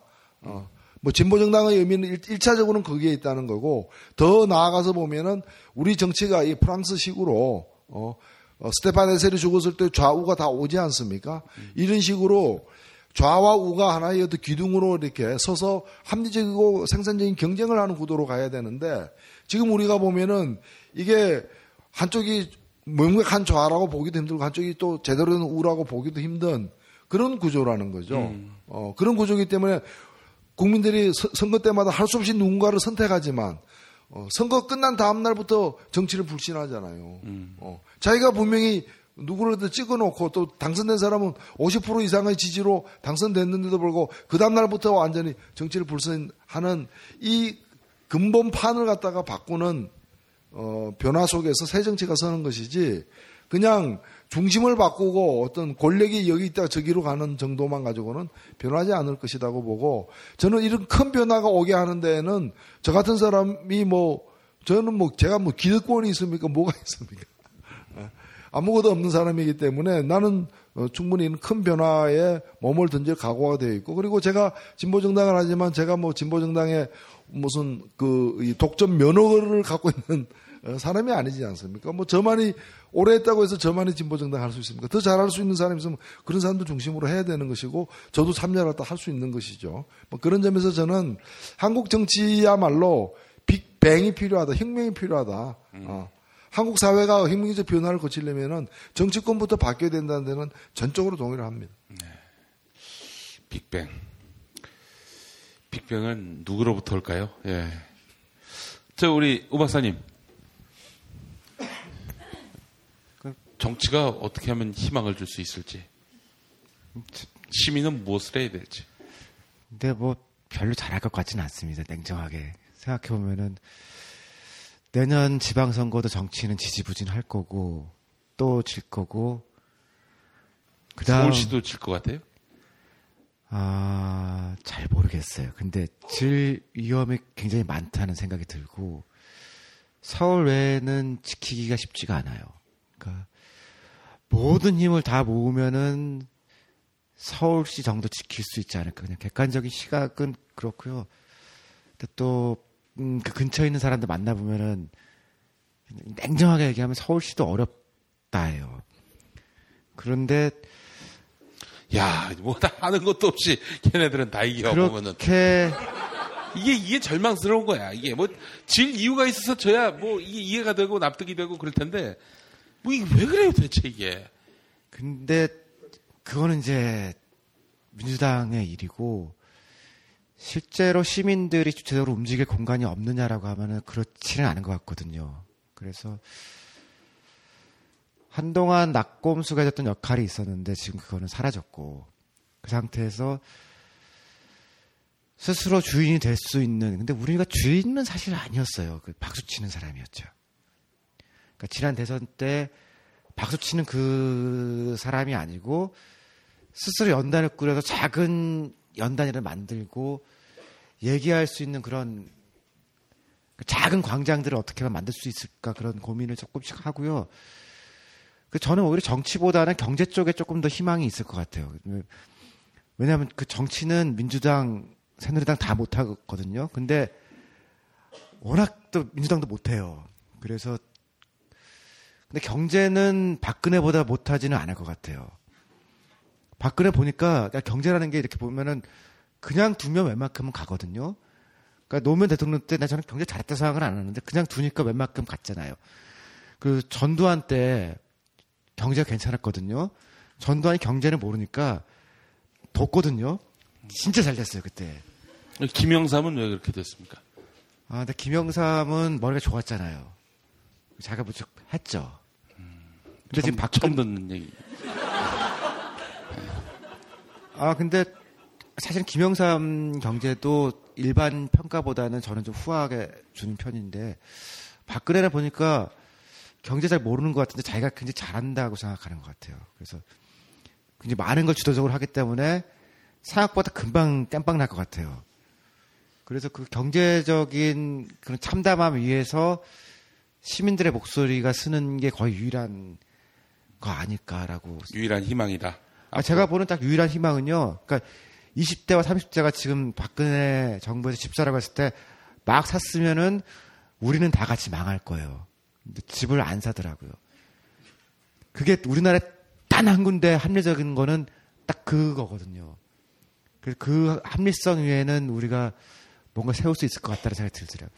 그게 움직이면은 아직 너무 가난하지 않은 거 아니에요. 그 사람들 위해 우리가 생협도 만들 수 있고 협동조합 같은 조그맣지만 시민들이 움직이는 경제를 만들 수 있고 그 위에 조금씩 더 얹을 수 있고 그러면은 각 지역에서 이를테면은 구의원이나 이런 사람들을 우리가 만들어 보자. 그리고 그 구의원들을 20, 30대로 만들 수 있잖아요. 그거는 해볼 수 있을 것 같더라고요. 그리고 나면은 중앙 정치가 아닌 밑에서부터의 정말 시장을 만들어 보자. 그리고 그게 잘 되면은 다음 대선은 우리가 이겨요. 그게 제가 볼 수 있는 유일한 승리 가능성입니다. 고. 아, 예, 예, 예. 제 질문은 어떤 설득력 있는 혁신 방안에 대해서 조금이라도 고민한 방향성이라도 생각하신 게 있으면 조금 제시를 해주시면 희망을 가지고 좀 돌아갈 수 있을 것 같습니다. 저는 아주 냉정하게 우리가 진보 정당이라 불렀던 정당이 당분간 약진하기는 어려울 거라고 생각해요. 그건 실제로 세력이 없고 힘도 없기 때문에. 근데 현실적으로 대선이라는 그런 공간 내에서 얼마나 더 약진할까 하는 그런 생각을 좀 가지고 있고요. 아직까지 제가 이제 이렇게 막 머릿속에서 짱구만 굴려보는데 확신을 못한 거는 예를 들면은 노회찬 의원 대표 같은 분은 그냥 조기에 우리가 밀 테니까 대선에 나가라 라는 얘기를 아예 그냥 초장에 선언을 하고 무조건 끝까지 달려볼까. 근데 안 볼 때는 하, 면 되지 않겠다 생각하다가 딱 막상 뵈면은 역시 우리가 2%지 하고서 마음이 약해지고 그래서 저는 지금 진보가 뭘 바꿔야 될 그런 우리가 아무것도 없어요. 저 바꿀 것도 없는데 믿을 만한 사람을 내세우는 거를 일찍 하는 거는 해볼 수 있지 않냐 정도가 제가 생각해봤던 마지막입니다. 음. 결국 사람 중심?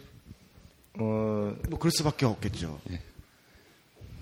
예, 예. 저는 뭐 저기 그 어, 다른 분이 생각하는 것보다는 좀 더 낙관적으로 보는 편입니다. 결론부터 말씀드리면은 그 새누리당에 사람이 없다. 현실에서도 제일 많이 깨져본 사람이 저 같은 사람인데 그럼에도 불구하고 이제 제가 뭐 철학이 그래서가 아니라 저는 어, 정당이 없는 상태에서 정당 만들려고 한 10년을 자갈밭을 헤맸던 어, 기억도 나고요. 또 어, 제가 처음 이렇게 이 진보정당 만들었을 때는 한국 풍토에서 음. 국회의원 하나 배출하려면 한 10년 걸릴 거라고 봤어요.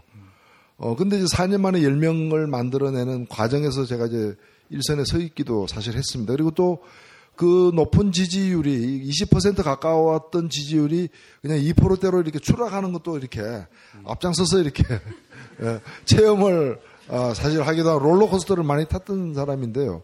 제가 아주 그냥 그 이 정치적 감각으로 그냥 말씀을 드리면은 어, 지금 뭐 엉망이고 최대 위기이긴 합니다만은 현재의 국민의 의식과 어, 이 진보 정당에 대한 경험 그리고 진보 세력들이 가진 그 힘 이런 톨톨 털어서 최대치가 한 20석 정도 될 거예요. 저는 그렇게 봅니다. 음. 지금 우리 수준에서 쉽게 얻을 수는 없지만 제대로 잘해서 하면은 그 잠재력이 20석 정도 얻을 수 있는 잠재력은 되는, 된다고 보는 음. 겁니다.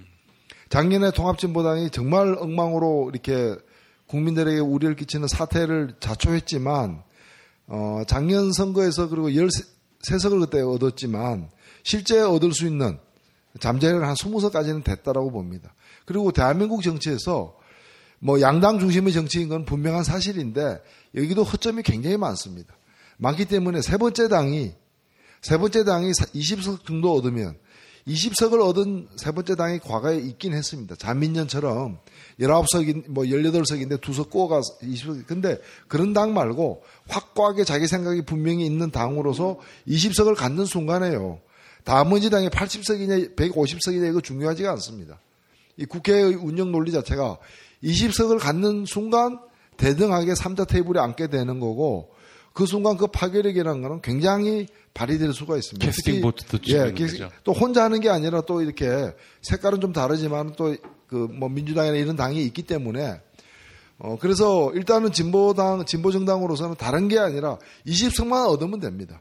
어 그리고 그 20석을 얻고 20석 얻기까지가 힘들어서 그렇지 20석 얻고 그 다음부터는 힘을 권력을 부분적으로라도 이렇게 어, 발휘하는 모습이 국민들에게 보여질 때 그리고 법률이 10개 통과되면 그 중에 하나는 어, 그 원천지가 이제 진보정당에서 내놓은 법안일 경우 이제 그런 상황이 축적이 되면은 그 다음에는 이제 1위냐 2위냐 결승전에 올라갈 수 있는 어, 그런 지위가 확보가 되는 거죠.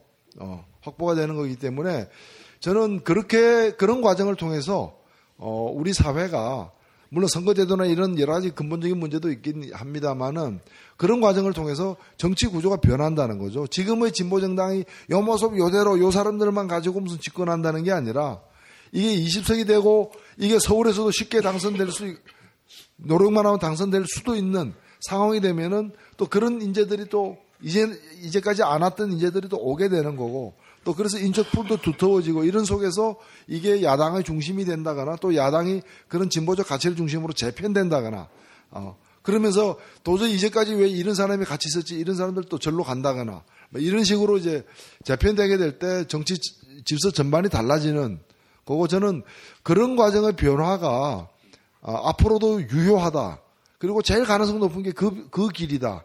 다만 그것이 시간이 얼마나 걸리냐 이런 문제인데, 어, 정말 애석하게도 작년에 있었던 일이, 어, 그 일이 좀 어, 오지 않고 제대로 풀렸으면은 훨씬 단축될 수도 있었다고 저는 그렇게 사실 믿고 현장에서 느끼는 것도 그렇습니다. 저 같은 사람은 옛날에 뭐 민주노동당 이러면은 다 빨갱이도 보던 시절부터 이 일을 시작한 사람입니다.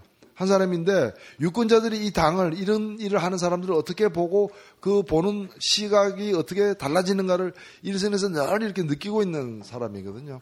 그런 사람 입장에서 보더라도 진보는 지금 어느 때보다도 최악의 상태에 놓여 있지만 또 이거 수습하는 게 과연 간단할까 이- 쉽지 않아 보이긴 합니다만은 어, 이게 어느 정도 수습이 되고 2016년 총선부터 다시 이렇게 어, 그, 뭐, 원기를 회복을 해 나간다면은 다소 좀 지체되긴 했습니다만은, 어, 원내 교섭단체를 만들어내고 정치 전반, 이게 지렛대가 되어서, 어, 이 20석짜리가 당장 집권하지는 못하겠지만 이것이 지렛대가 돼서 정치 질서의 어떤 변화를, 어, 촉발시키는, 어, 그런 기폭적 역할은 분명히 할 수 있을 것이다. 이렇게 생각이 됩니다.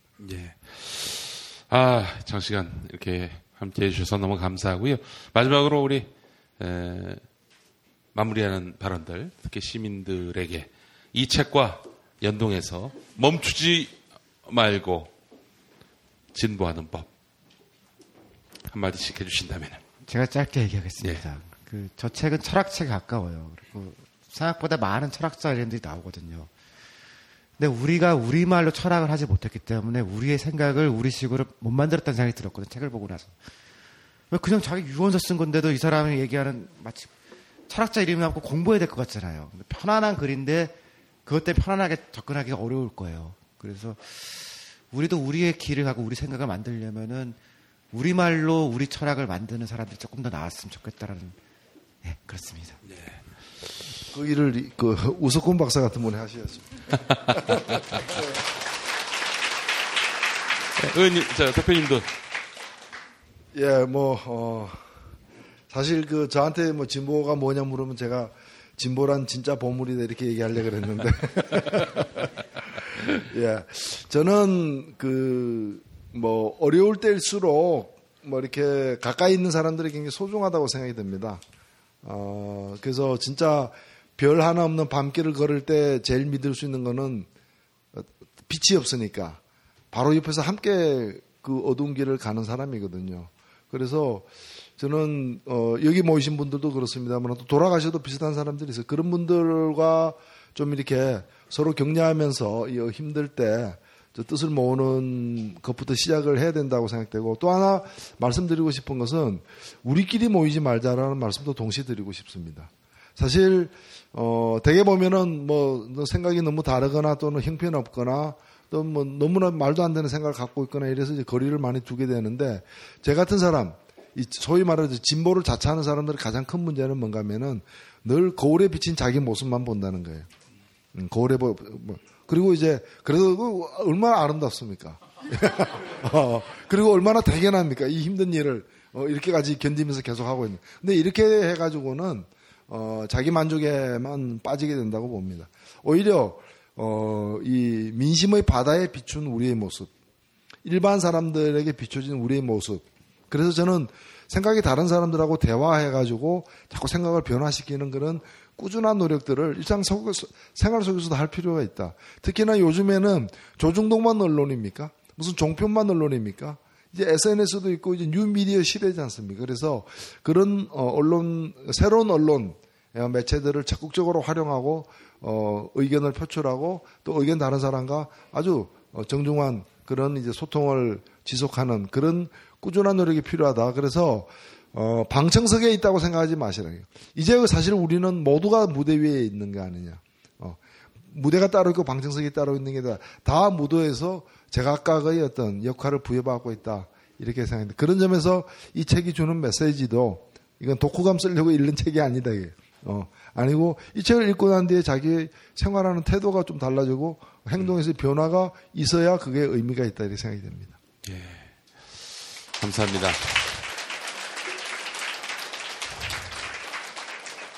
예, 스테판 에셀의 그 메시지 가운데 몇 개를 좀 골라봤는데, 그 소개해드리면서 마무리하겠습니다. 어, 진정한 민주주의란 가장 가난한 자들을 불행에서 빠져나오게 하고, 특권에서 소외된 자들이 행복한 국민이 되게 하는 것. 그것이 바로 민주주의의 본령이다. 만약 아무것도 하지 않는다면 우리는 탐욕과 야심, 우리를 둘러싸고 있는 모든 비열함과 저속함에 단숨에 먹히고 말 것이다. 그러므로 우리가 선택한 작은 일에서 소박한 차원일지라도 끊임없이 싸워야 한다. 나는 인류의 진, 인류의 진보를 믿는다. 그 과정에서 진보하는 것, 퇴보하는 것, 집단적인 압력과 개인적인 저항 사이에 심한 모순들이 뒤엉킬지라도 분노하는 자는 자신이 존엄성을 잃어버렸다는 것을 인식하는 자다. 분노라는 행위는 기억을 재정립시킨다. 끝내는 분노하라 이런 이야기입니다. 그래야 진보한다라는 의미 아니겠습니까? 고맙습니다. 감사합니다. 안녕히 들어가십시오.